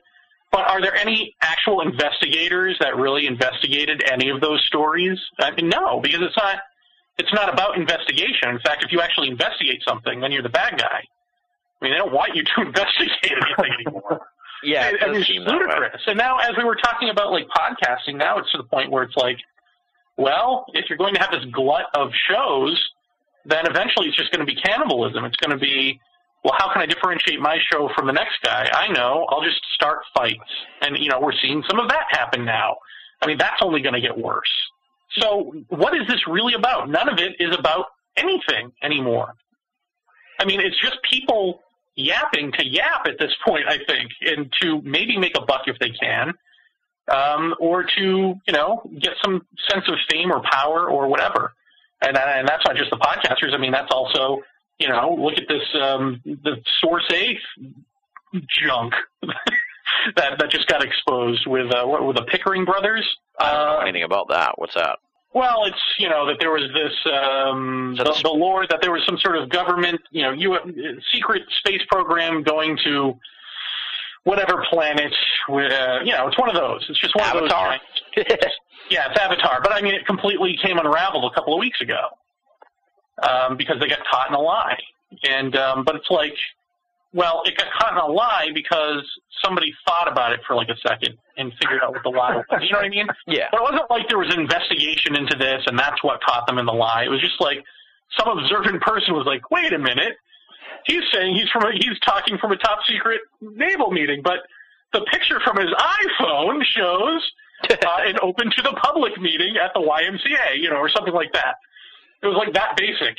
So, you know, who, like, is Maccabee, is anybody looking into, like, Area 51 or Dulce or any of these things anymore? I don't think they are. I think it's just people setting up stories and getting people involved in them, like, again, like an online Dungeons and Dragons type thing. It's all ooh and ah and look at what I can do with my imagination. It, it, it really is. It's like it's like a, a giant board game for white guys or something. It, it you know unimaginative white people.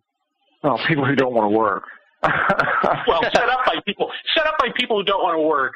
Yeah, I mean, leave me and Jeremy out of this. I mean, I mean, when you've got uh, when you've got a guy who's got a PhD after his name, and he puts out a photograph of a dude in his Bermudas and a flower tank top, I think, and standing in front of Pine and say, "This is a giant alien." It's time to get out. I mean, there's nothing more to be said after that. Why would you even want to associate yourself with this? I mean, that's how absurd it's gotten. It's like I'm I'm ready to take a picture of my dog and say, "Look, it's an alien." You know. Um, yeah, put your dog next to a Matchbox car and say, "Oh my God, Right. giant monster dog." Right. I mean, I that was the equivalent of it. Yeah, well, it's it's it's even more.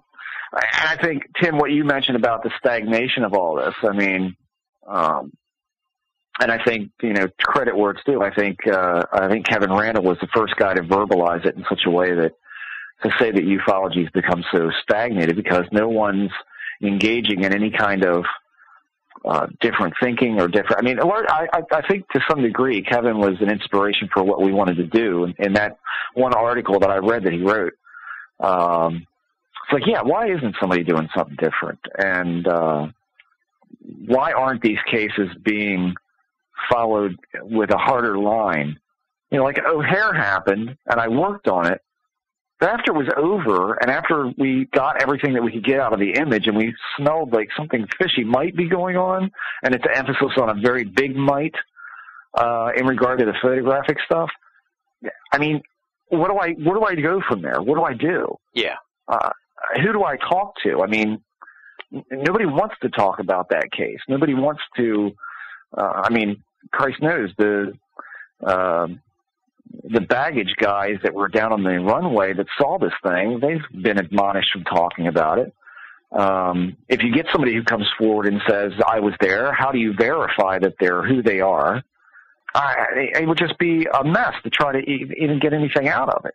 There is no big Area 51 story. There is no big. I mean, Roswell's played out. Uh, Bentwaters is, for the most part, played out. All of these things are becoming classic cases, and they're Left with um, like Stephenville and Phoenix Lights. You know, yeah, those are which don't yeah. equate to much, and and um, uh, you know, and and of course it's those cases have been turned into circuses as well. Uh, so I mean, the stagnation breeds this whole you know Chet in his backyard with a couple of pine trees as an alien. That's where that comes from. It's just this absolute boredom and desperate, desperate need to put something out for people to become enthralled with yeah. uh, you know, whether it's to make money or not is irrelevant. It's just, it's stupid, and it, it becomes an embarrassment to even be associated with it. Right, right. It's what John Lear called on our show uh, UFO disease, where you just you run Yeah. out of shit, and now you got to start making shit up because you run out of shit. right, exactly. Like Was you know. he confessing something, or well, he was describing uh, Bill Cooper. Now, Jeremy kind of touched on this this tangent here, and and uh, we've talked about it off the air before, but we should probably discuss it here. What I guess what do you make of the just sheer number of fucking podcasts that have launched here in 2010?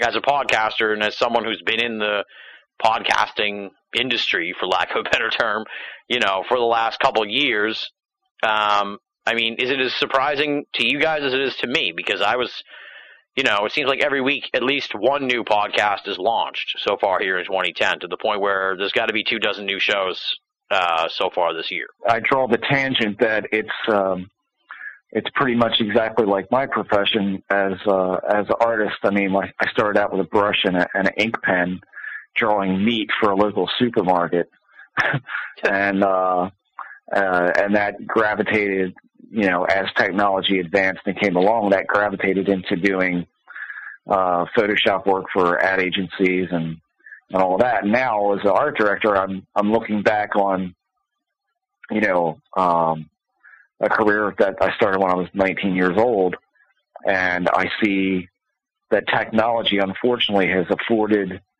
a lot of quote unquote designers a job where they probably shouldn't have one.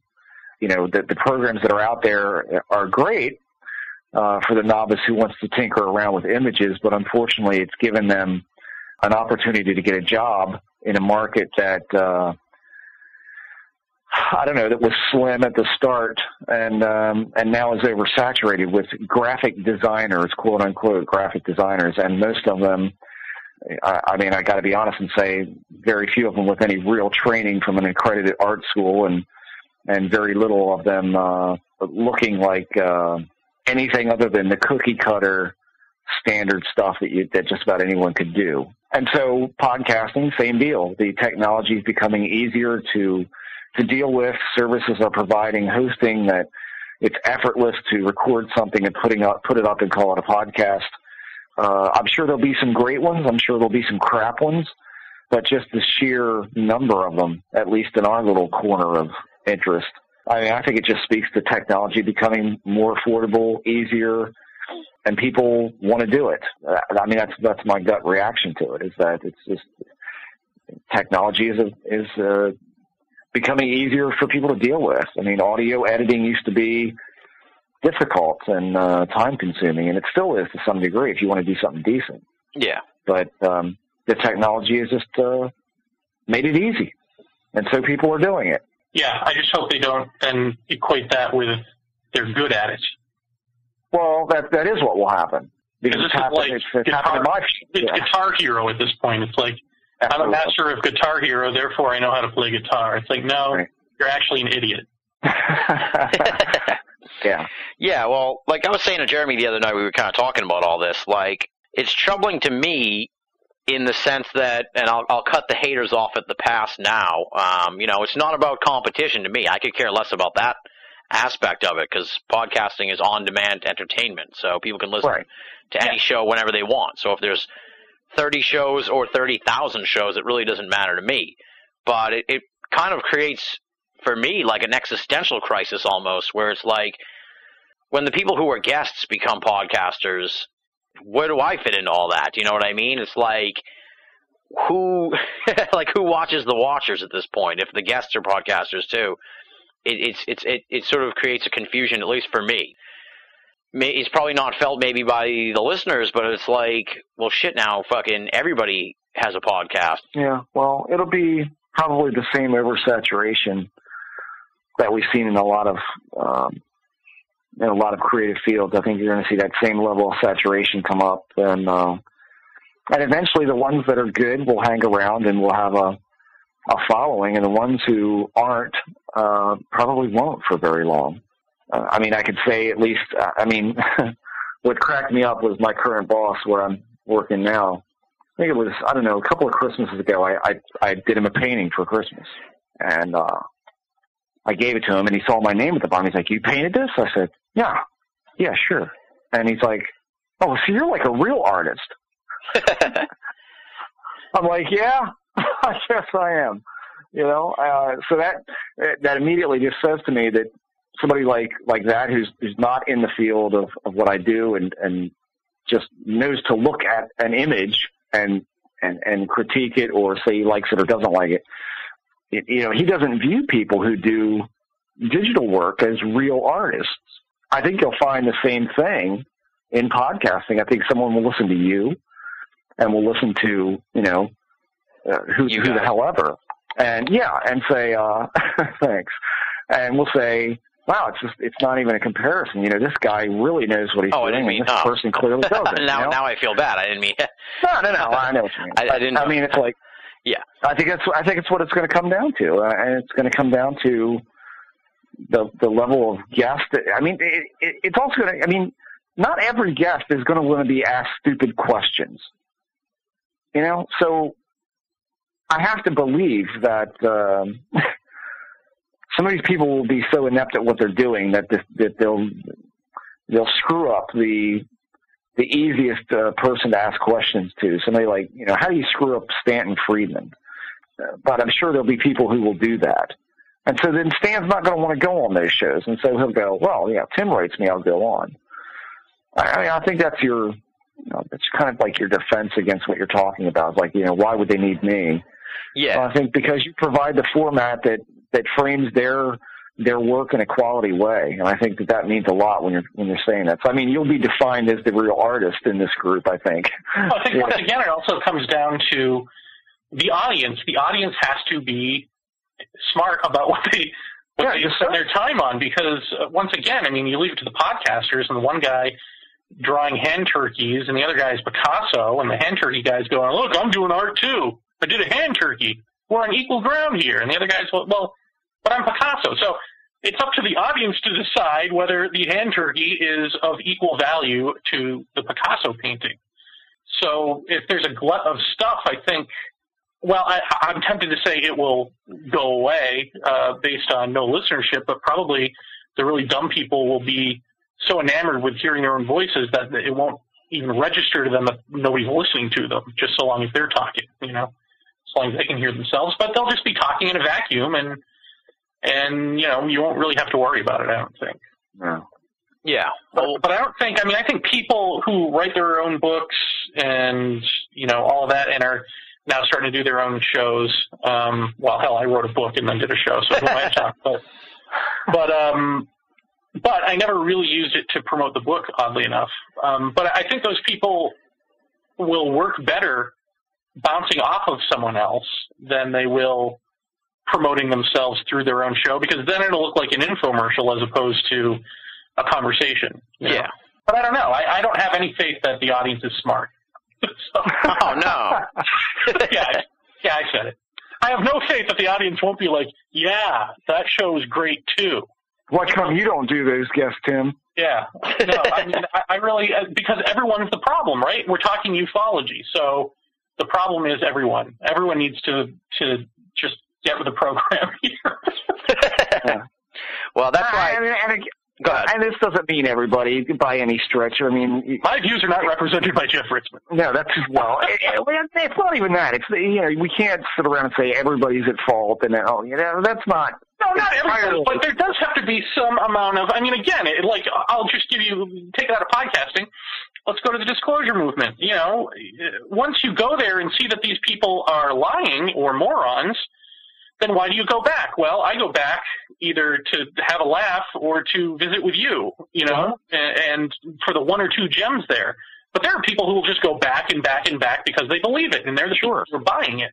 Yeah. So that's the audience. Now that audience starts listening to podcasts. Are they going to be discerning? Or are they going to glom onto the same old crap that, that they're used to? Right. I mean, there has to be some level of discernment there Absolutely. for any Yeah. podcast to mean something. Yeah, yeah. But I, I mean, I think there are people out there that are that are interested in saying. You know, all three of us sitting here, I think there are people out there who are interested in different ways of looking at this, looking at it in a critical way, um, going in completely different directions, unpredictable directions, and maybe making some progress on this. But the unfortunate part is just what I said on the podcast uh, episode for us that I left on, which was you're in the minority. You are a minority in this, if that's how you think.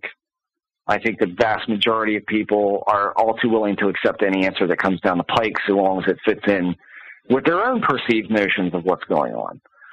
So um, I, I think those who are open to any explanation or don't really subscribe to a theory but are just fascinated by, even if they're fascinated by the social aspects of all this, that, that's great too. But uh, we're, we're in a minority here. This is not a field for us. And, and so when uh, uh, Tim, you said when when Dr. Vallée came on, he talked about there are people working on this, but they don't want to be associated with ufology. What does that? I mean, what does that tell you? Yeah, exactly. You know, I, I mean, you write a. I mean, people have been asking me, "Are you going to write your book, even though you're getting away from this?" And my answer's been, "Yeah, but I don't know if I'll publish it because why are you going to?" I mean, by the same token, that that people that the, the Dr. Vallée knows about who are working on this and won't be associated with this, so you'll probably never see their work. To publish that work and to give it to this field is the equivalent of, I don't know, me painting an accurate, I mean, perfectly accurate representation of the Mona Lisa and then doing it in five years and then taking it out on the living room floor and taking a shit on it. that would be, I would, I would sooner do that than, than to submit something to this field. If I could selectively submit it to to, to, to people like your audience, our audience, you know, th- those kind of people, then I'd do it. But, uh, uh, and maybe that's what I'll do. Maybe I'll just start a mailing list and do it that way. But, um, you know, to give it to the field at large for what? I mean, what is that going to do? It's, it's, you know, it's not going to do anything. It's not going to change anybody's mind. It's not going to make anybody think. I mean, you're not going to make any progress in this field. I mean, progress is what you try to do, and it just doesn't happen. Yeah. So, uh, you know, because they, they don't want that. They want the same old, same old. So, uh, so as we speak, Jeremy and I are building a flying saucer that will be flying uh, uh, with the aid of a crane to take photographs of, and we're going to be the next big thing. That's right. Please Well- don't put that part on the air. yeah, we don't want to ruin the that to whole crane part. Yeah, keep, keep that to yourself, right? And I, you know, I should clarify too. Like, I don't want people to get the wrong idea. Even though there's a glut of shows that have started in the last year, I'm not saying they're all crap or anything like that either. It's just, you know, how do you No. separate the wheat from the chaff? Who has time for that? I don't have time to fucking figure out which ones are good and which ones are bad when there's a new one every week. Well, I just wish podcasters would ask themselves what they're in it for and be honest with themselves about it, and maybe that would help. Because if it's just like, well, I want to hear myself, or well, I think I'm going to get famous and then write a book, or whatever, you know, if it's some not real reason, then why do it? I mean, Yeah. it's just not helpful. I mean, what is it that you want to do? Help yourself or or help the subject or or what? I mean, I just I don't get it. I don't get like what is is there not enough out there uh, already Well, that, that you're listening to these people on? Yeah, well, the, that's the other kind of unfortunate part too. Is there's sort of this air lately of like, well, everyone else is doing it, so I better do it. Like how everyone all of a sudden had blogs. Like it's like, well, shit, fucking neighbor Joe has a podcast, dude. I better get going and get my own podcast because I got to keep up with the with the neighbors and stuff. When it's like, at least for me, that's not what this is about. You know, I didn't start this podcast to keep up with anybody or anything like that. So it's like it's like you don't have to have a podcast to keep up with the other sites or something. I don't get where you know that mentality comes from, but I guess it's Do, from do you think it's got something to do with the whole thing of people wanting to be celebrity? I mean, I, I keep thinking of that commercial while you guys are talking. You know, this just in from Facebook and Twitter, out to get cute boots. Yeah, I mean, is that isn't it? It is. Is it on some level? It's that desire for celebrity. Like I'm watching Lewis Black the other day, and he's like, "If you Twitter, you're a fuckhead." Nobody gives a shit what you're doing. you know, I mean, and it is true. I mean, is that is it on some level? I think the technology's there. It's easy. Everybody wants to be heard. I mean, that's a basic human tenet, right? Everyone wants, wants to be heard. Everybody feels like they have something to say, and they should be able to say it. But unfortunately, like one internet lecturer I heard say a while back, you know, eh, the web gives everyone a voice, but probably most of them shouldn't have one.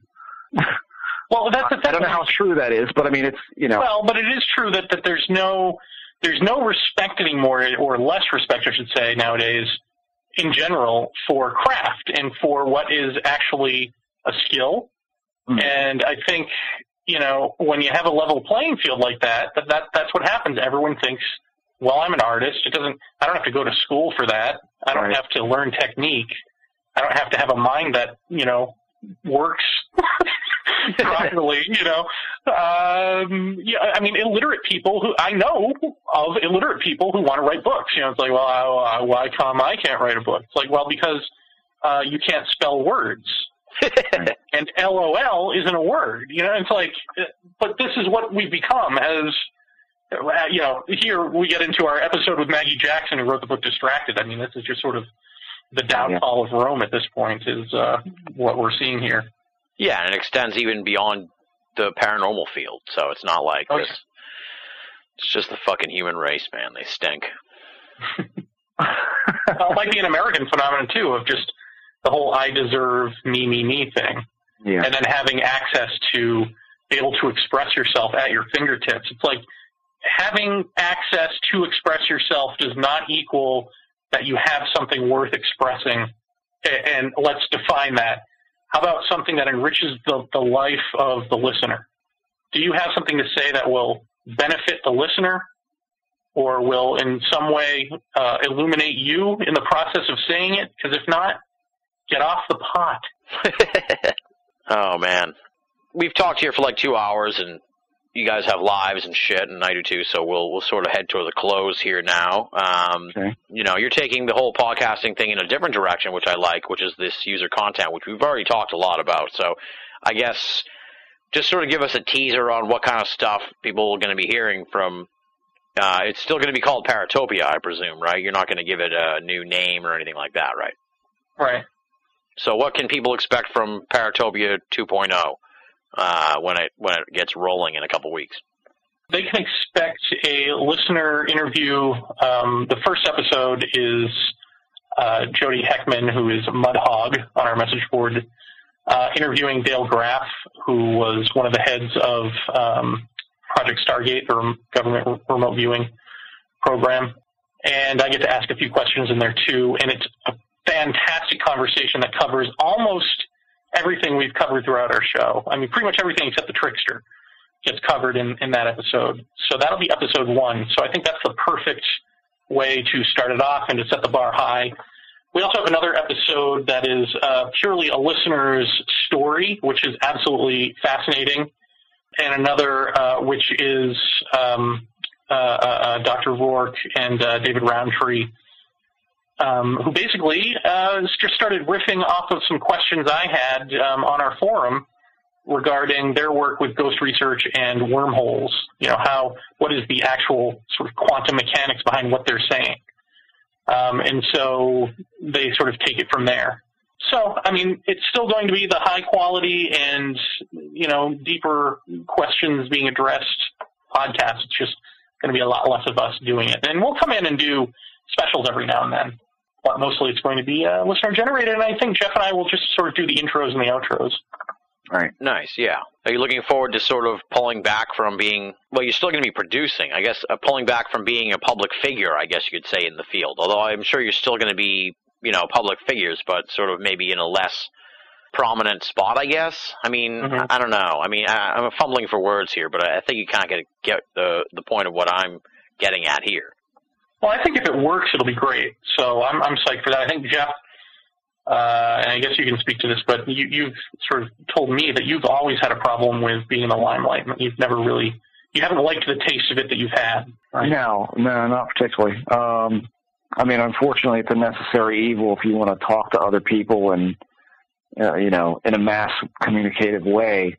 Which I've always, I've always found it kind of like, you know, taking a survey or, you know, what's the best way to get a hold of people who look at things a little bit like yourself, and and that's that I, that we've done. I mean, that we've definitely attracted a crowd that um, that's tired of the crap and that is willing to look at different things, even though we may not all agree at the same time. It's been a great tool for that. I mean, I love our listeners that we've met, and God knows they've supported us like crazy with all sorts of stuff. And I, I feel horribly guilty for just kind of walking away from them on what episode 65 or something.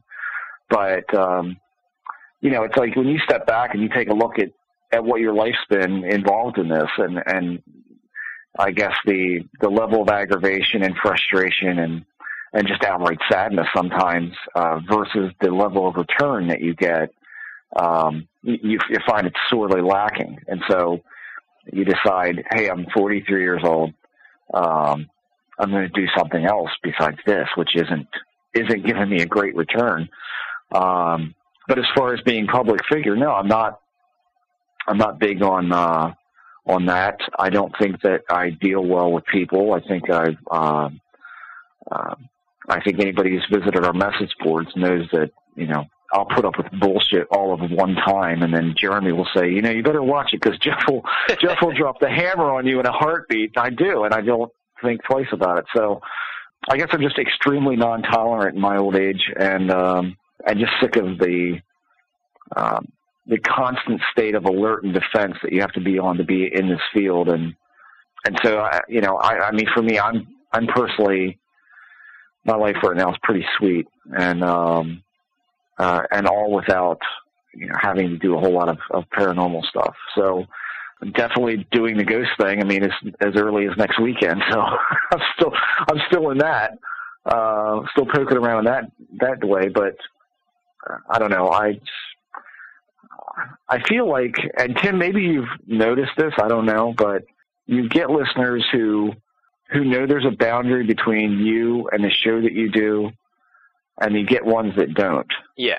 And you get some that, I mean, I've kind of held this this thing throughout the years that I've been online talking to people. I mean, I used to, I mean, I go as far back as early AOL and hosting chats on AOL for a couple of different forums that were on there. And I've always held true to the one thing that I would never say anything online that I wouldn't say to somebody's face.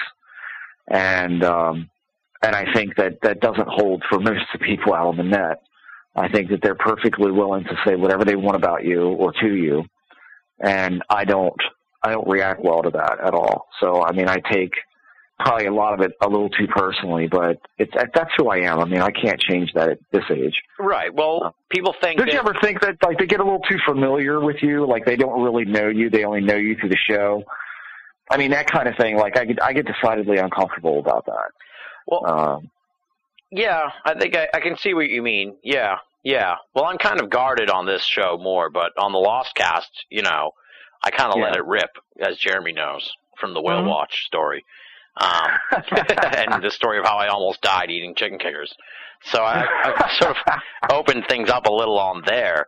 But on this show, I try to keep myself out of it as much as I can. But I know exactly Yeah. what you mean, and it's sort of like I don't want to get into this like "woe is me" stuff, but you know, some people think, well, you're a public figure in this field, so you're open to criticism. And I mean, I that's can absolutely right. understand critiquing the program, but I don't understand.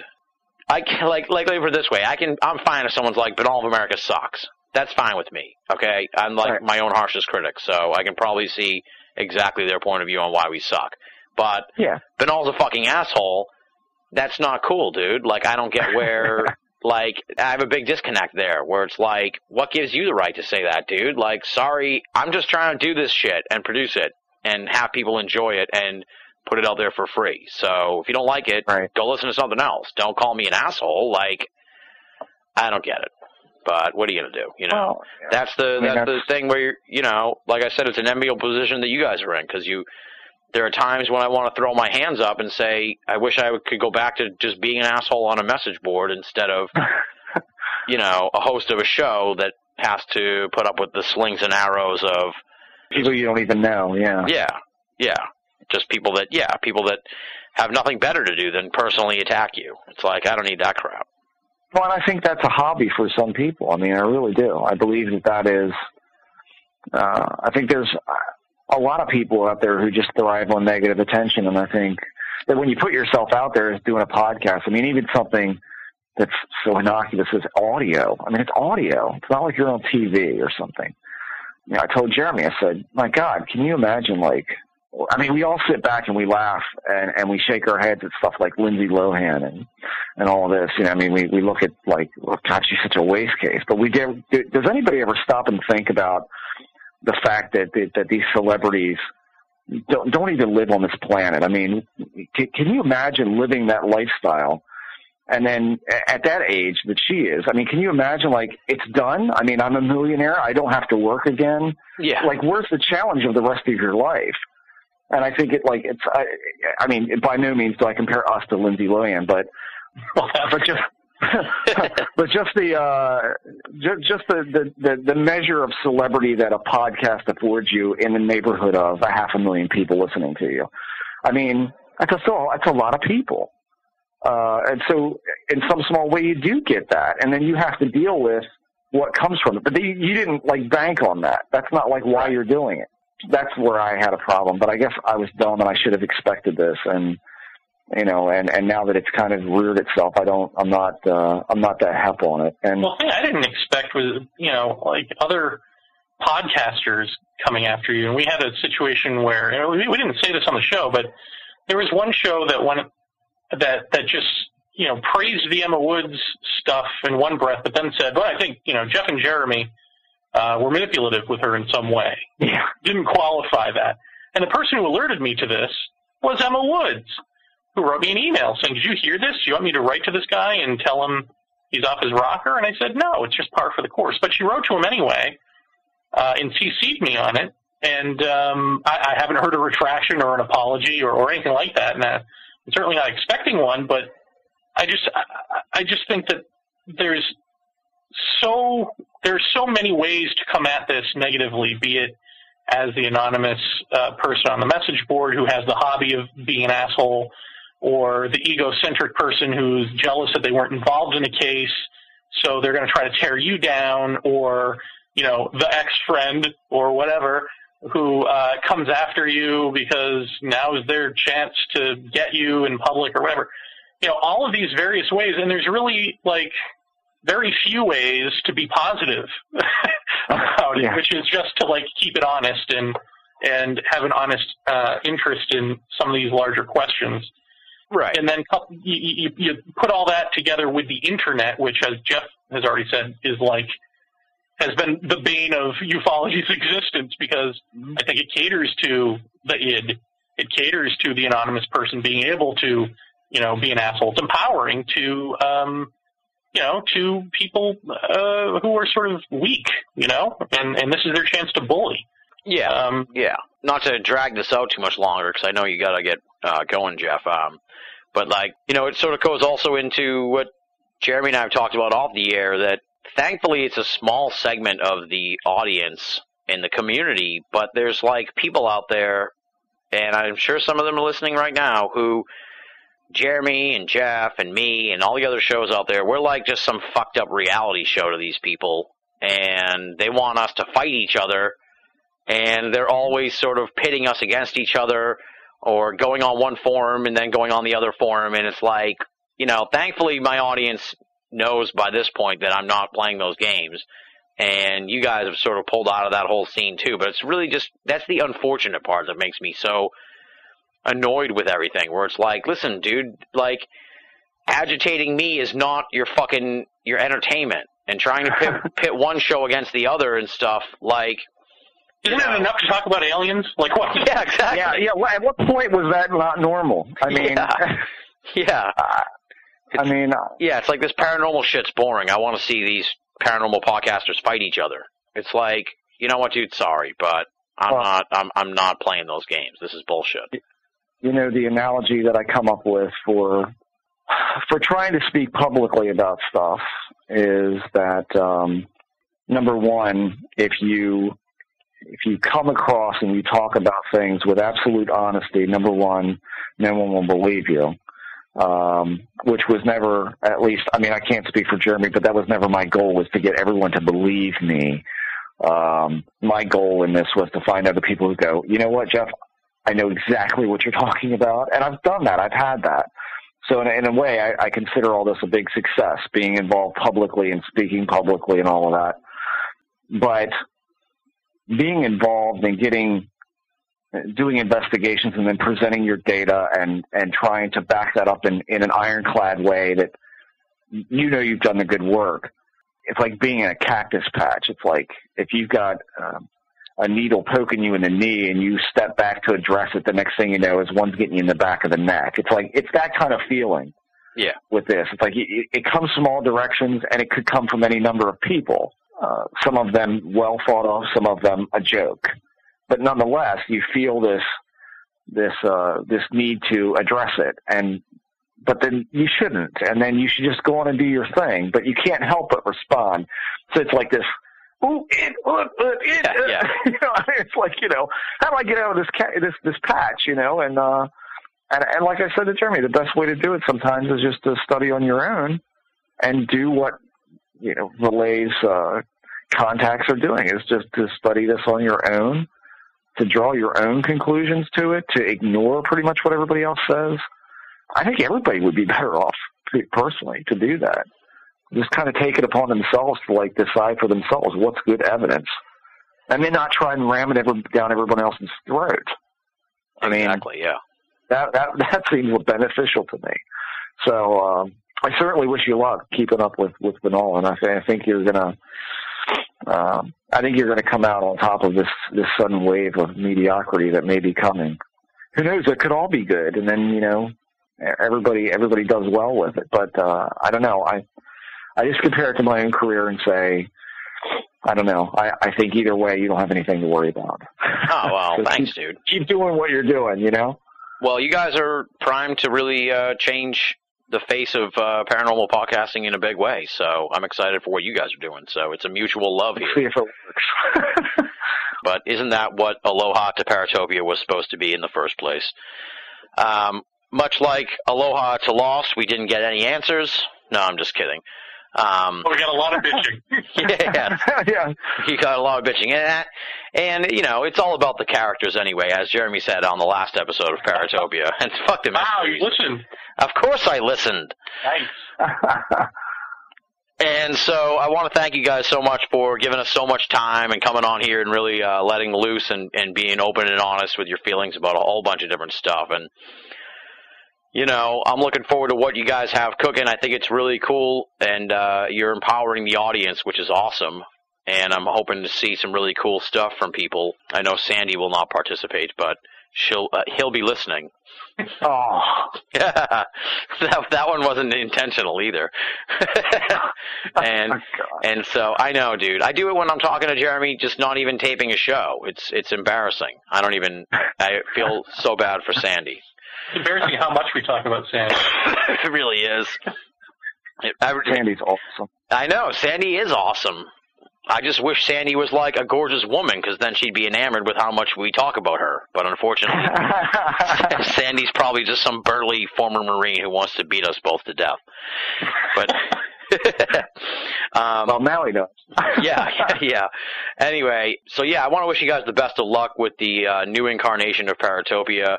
You're sort of going against the wave here, and it's exciting, and I'm looking forward to it. And if there's anything I can do to help you out, I've already sort of passed along some folks to Jeremy to consider for future editions of uh, the new Paratopia. And Excellent. I'll be popping on there probably to promote some stuff uh, in the fall anyway. So uh, we'll be in. Not a chance. You're you're not getting the mic, Tim. Just stay where the fuck you are. I'm a former guest, dude. You already extended the invitation. Oh, Oh, yeah. right. God damn it, Jeremy. What did you do that for? and a former co-host at one There point. you go. So, yes. That's right. So anyway, thanks again for coming on the show, guys. And uh, folks can find out all about it at paratopia.net. Uh, apparently, paratopia.com is some kind of Asian porn. Is that right, Jeremy? Yeah. right. Try and stay away from. Yeah. yeah. So I don't know how paratopia in in Japanese means. You know, small-breasted schoolgirl. Who knows? Oh. I should mention on a serious note, while I'm dealing with these two adolescents, that one through 70 of our podcast is now available on paratopia.net because we switched to cyberears.com. Um, so go check them out. But, uh, you know, also instead of just getting what, Jeremy, the past 20 episodes or 30 episodes, now they're all up for everybody to get one through current day. So, uh, nice, nice. that's, that's, that's a, that's a, that's a big plus for us, uh, in, in the recent couple of weeks. Uh, Yeah, that's so- awesome. So, like people who are just discovering you guys tonight, uh, or Yep. here on this episode, can go back now, and you've got seventy episodes to dig into, and they should do that. So the complete archive is available. Um, you know, so go back and relive the memories. Yeah, uh, and unfortunately, like Lost, uh, you already know there's no answers at the end, so it's really not worth listening to. But we're all going to die, so.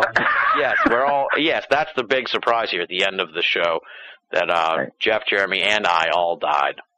So, but at different times. So don't worry about it. You know, we haven't died yet, but we're meeting here for the Paratopia Aloha episode. Anyway, As long as Evangeline Lilly is there when I go, I'll be fine. Speaking of adolescence, oh. man. Anyway, thanks again for coming on the show, guys. Best of luck with the new Paratopia, folks. Tune in paratopia.net. thank you, sir. Thank you, sir. That does it for this week's edition of BOA Audio Season 5. Big, big, super huge thanks, of course, to Jeremy Vaeni and Jeff Ritzmann of Paratopia. Be sure to check out the new incarnation of Paratopia, which will be coming soon to their website, www.paratopia.net. And be sure to dig into their archive. Tons of great episodes, including one featuring me as a guest and one with me as a co host. So I pop on to Paratopia here and there, but there's tons of interviews there worthy of your time, so check out paratopia.net.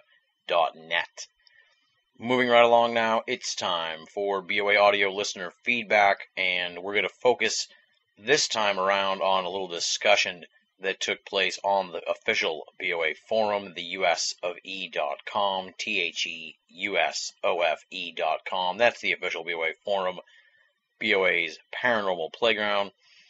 And a little discussion broke out in the Paul Stonehill episode thread, and I thought maybe I would address it here on BOA Audio listener feedback. So let's dive in. The first thing comes from GT Talk, and here's what he has to say. First of all, let me say I enjoy the show and the website, but I've thought about this for quite some time and have never brought it up before.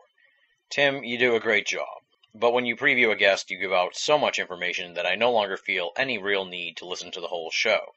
It's kind of like the movie trailers that give the whole plot and ending away. Just wondered if anyone else has noticed, or maybe I'm just not listening enough to get it. Anyway, good overall job, and thanks for the work and interviews that you do. And then later on, Area 51 chimes in, Yeah, I always just skip to the 10 minute mark and start listening from there. Of course, you should introduce your guest, but I personally prefer a C2C style introduction of about 15 to 30 seconds. It's probably the same with audio as it is with writing. People want dialogue, not exposition. Anyway, that's a minor gripe. Everything past the 10 minute mark is great, except the outro. I don't listen to that either. Oh man, so he's not even hearing what I'm saying here. Well, anyway, thanks to Area 51 and GT Talk for bringing up this issue. I think there was a bit of confusion down the line because later it seemed to become a little more clear that GT Talk was talking about our lengthy recaps that we post at BOA. Possibly. I'm not sure yet still what exactly he was talking about, but I'm going to talk about both those things now. When we started the show, originally the intros and outros were like super short, so they've gotten progressively longer over the years, much to my chagrin. As far as the little brief sort of recap of what we're going to be talking about at the beginning of each episode, that's really just a force of habit. I've never considered uh, where it came from or how I ended up doing it or whether or not I should do away with it. So that's something that just completely lit a light bulb over my head saying, you know, maybe I should think about changing things up a little bit at the beginning of the show. I mean, we have to do some in house notes at the beginning for sure. And the outro, I like to think of as sort of when we can all kick back, have a cigarette, and talk a little bit after the program, sort of the come down from the lengthy interview. So I don't expect any changes in that regard. But I'm talking to the folks who are the hardcore listeners here who tune in every week. What do you think? Should we do away with the thumbnail preview at the beginning of the show? I think that's really all we could merit eliminating because I do like to do the full bio of the guest at the beginning. But if we could cut it down somewhat, that might be the area we do. So I don't know. We're open for feedback from folks on that for sure with regards to the super lengthy recaps that we posted BOA, that's actually one of my favorite aspects of the program, and it has sort of a secondary purpose behind it. Not only is it to provide a lengthy recap of the program for folks who are checking it out, not sure if they're going to listen to it or not, they want to get an idea of what's in there.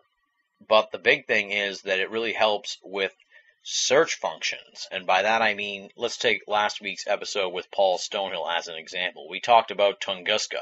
And in previous editions of the program, we've talked with other guests about Tunguska. I believe I talked about it with Nick Redfern and Greg Bishop on one of the year in review specials. So, like, the whole point of these massive recaps is to provide a sort of super database of audio talking points for anybody who searched BOA and then wanted to go through all the different interviews to find the different segments, if that makes any sense. In an ideal world, we'd have it where you could do a search for Tunguska and then all the little segments from all the different interviews where we covered Tunguska would come up and you'd be able to hear them. But let's face it, that's complicated and I don't have the time or the technology to put that sort of thing together. But at least here now, you could punch in something like James E. McDonald or APRO, and then you're going to get a list from our search folks, and that'll tell you which different BOA audio interviews have featured discussion on those different topics. So I kind of think of the massive text recaps for each interview as going into a huge database of potential investigatory tools for future researchers of the esoteric. So little peek behind the curtain as to why we do what we do here at BOA Audio and on the website. Thank you to Area 51 and GT Talk for having the chutzpah to critique the stylings of the program. I really appreciate that. I do not take offense, of course. I know there is a segment of the audience that just skip right over the intros and probably aren't even listening to the outros. But to those folks who are listening right now, the hardcore BOA audio listeners, we all know that the people who shut it off when the interview's over are missing out on some of the best stuff here on BOA audio. Talking about, of course, listener feedback and the fun hijinks we have here at the end of the show.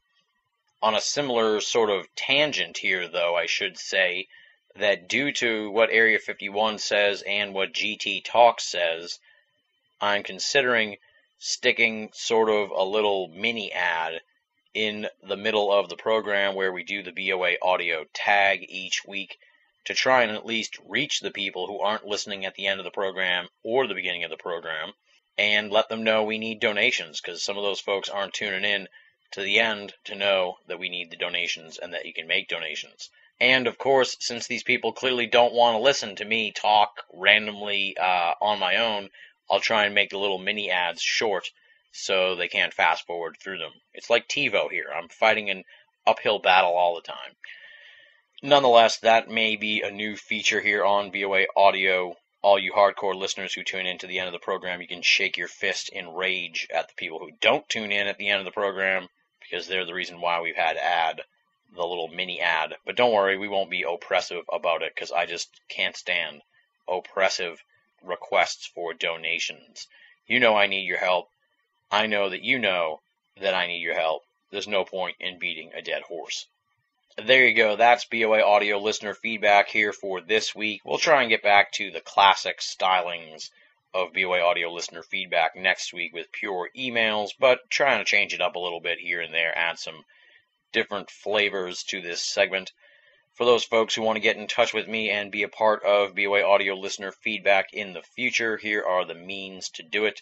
Go to binnallofamerica.com and click the contact button. That's very simple or just write to boaaudio at hotmail.com. That'll reach me via email. And the other method is, as discussed here this week, the official BOA forum, the US of E.com, T H E U S O F E.com. It's BOA's paranormal playground. Lots to talk about the paranormal world, of course, lots to talk about pop culture as well. We like to have a balanced diet of interests at the official BOA forum, and we're always welcoming new members, so come on over and join in on the fun. And if you're a part of all those different social networking sites, you can get a hold of me through those as well. I'm on Facebook, MySpace, Twitter. Just go to BOA. You'll find the linkage there to all my profiles on all the different social networking sites. No matter how you get in touch with me, if what you have to say is interesting or compelling or pithy, We'll try and include it here at the end of the program in a future edition of BOA Audio listener feedback. Up next, of course, it is the thanks portion of the show. Allow me to tip my hat and give a hearty thanks to all the great BOA staffers Leslie, Chiron, Regan Lee, Joe V, Tina Senna, Rochelle Hawks, Richard Thomas, A.M. Murphy, Marla Pena, our contributing cartoonist Andy Carolin, and our webmaster Jeremy Boston since the last time you heard from me, we've got three new columns posted at BOA. Leslie continues her discussion on stones and the esoteric elements behind them, shares a very compelling story regarding her use of stones to possibly cure back pain. That's Leslie's Gray Matters. Marla Pena's Shadow of the Shinigami recounts her recent vacation to Marrakech, Morocco, including a number of really cool pictures from her trip. So you definitely want to check out Shadow of the Shinigami at BOA via Marla Pena. And finally, Medusa's Ladder from Rochelle Hawks looks at the trickster dynamics behind the TV program Hell's Kitchen. I'm a huge Hell's Kitchen fan, so this one was totally engaging, and I think folks who dig Hell's Kitchen will love this article from Rochelle Hawks. That's Medusa's Ladder at BOA. We got a whole bunch of other stuff in the pipeline from the BOA staffers. You definitely want to check out Binnall of America, not just to peruse BOA 2.0, but also to read the columns from the BOA staffers. We say it week in and week out, but it is the truth, my friends. If you're only listening to Binnall of America and you're not reading the columns at BOA, you're only getting half the story.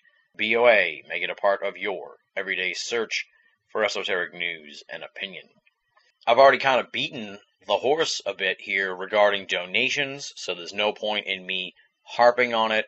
How do you make a donation to Binnall of America? There's two methods now.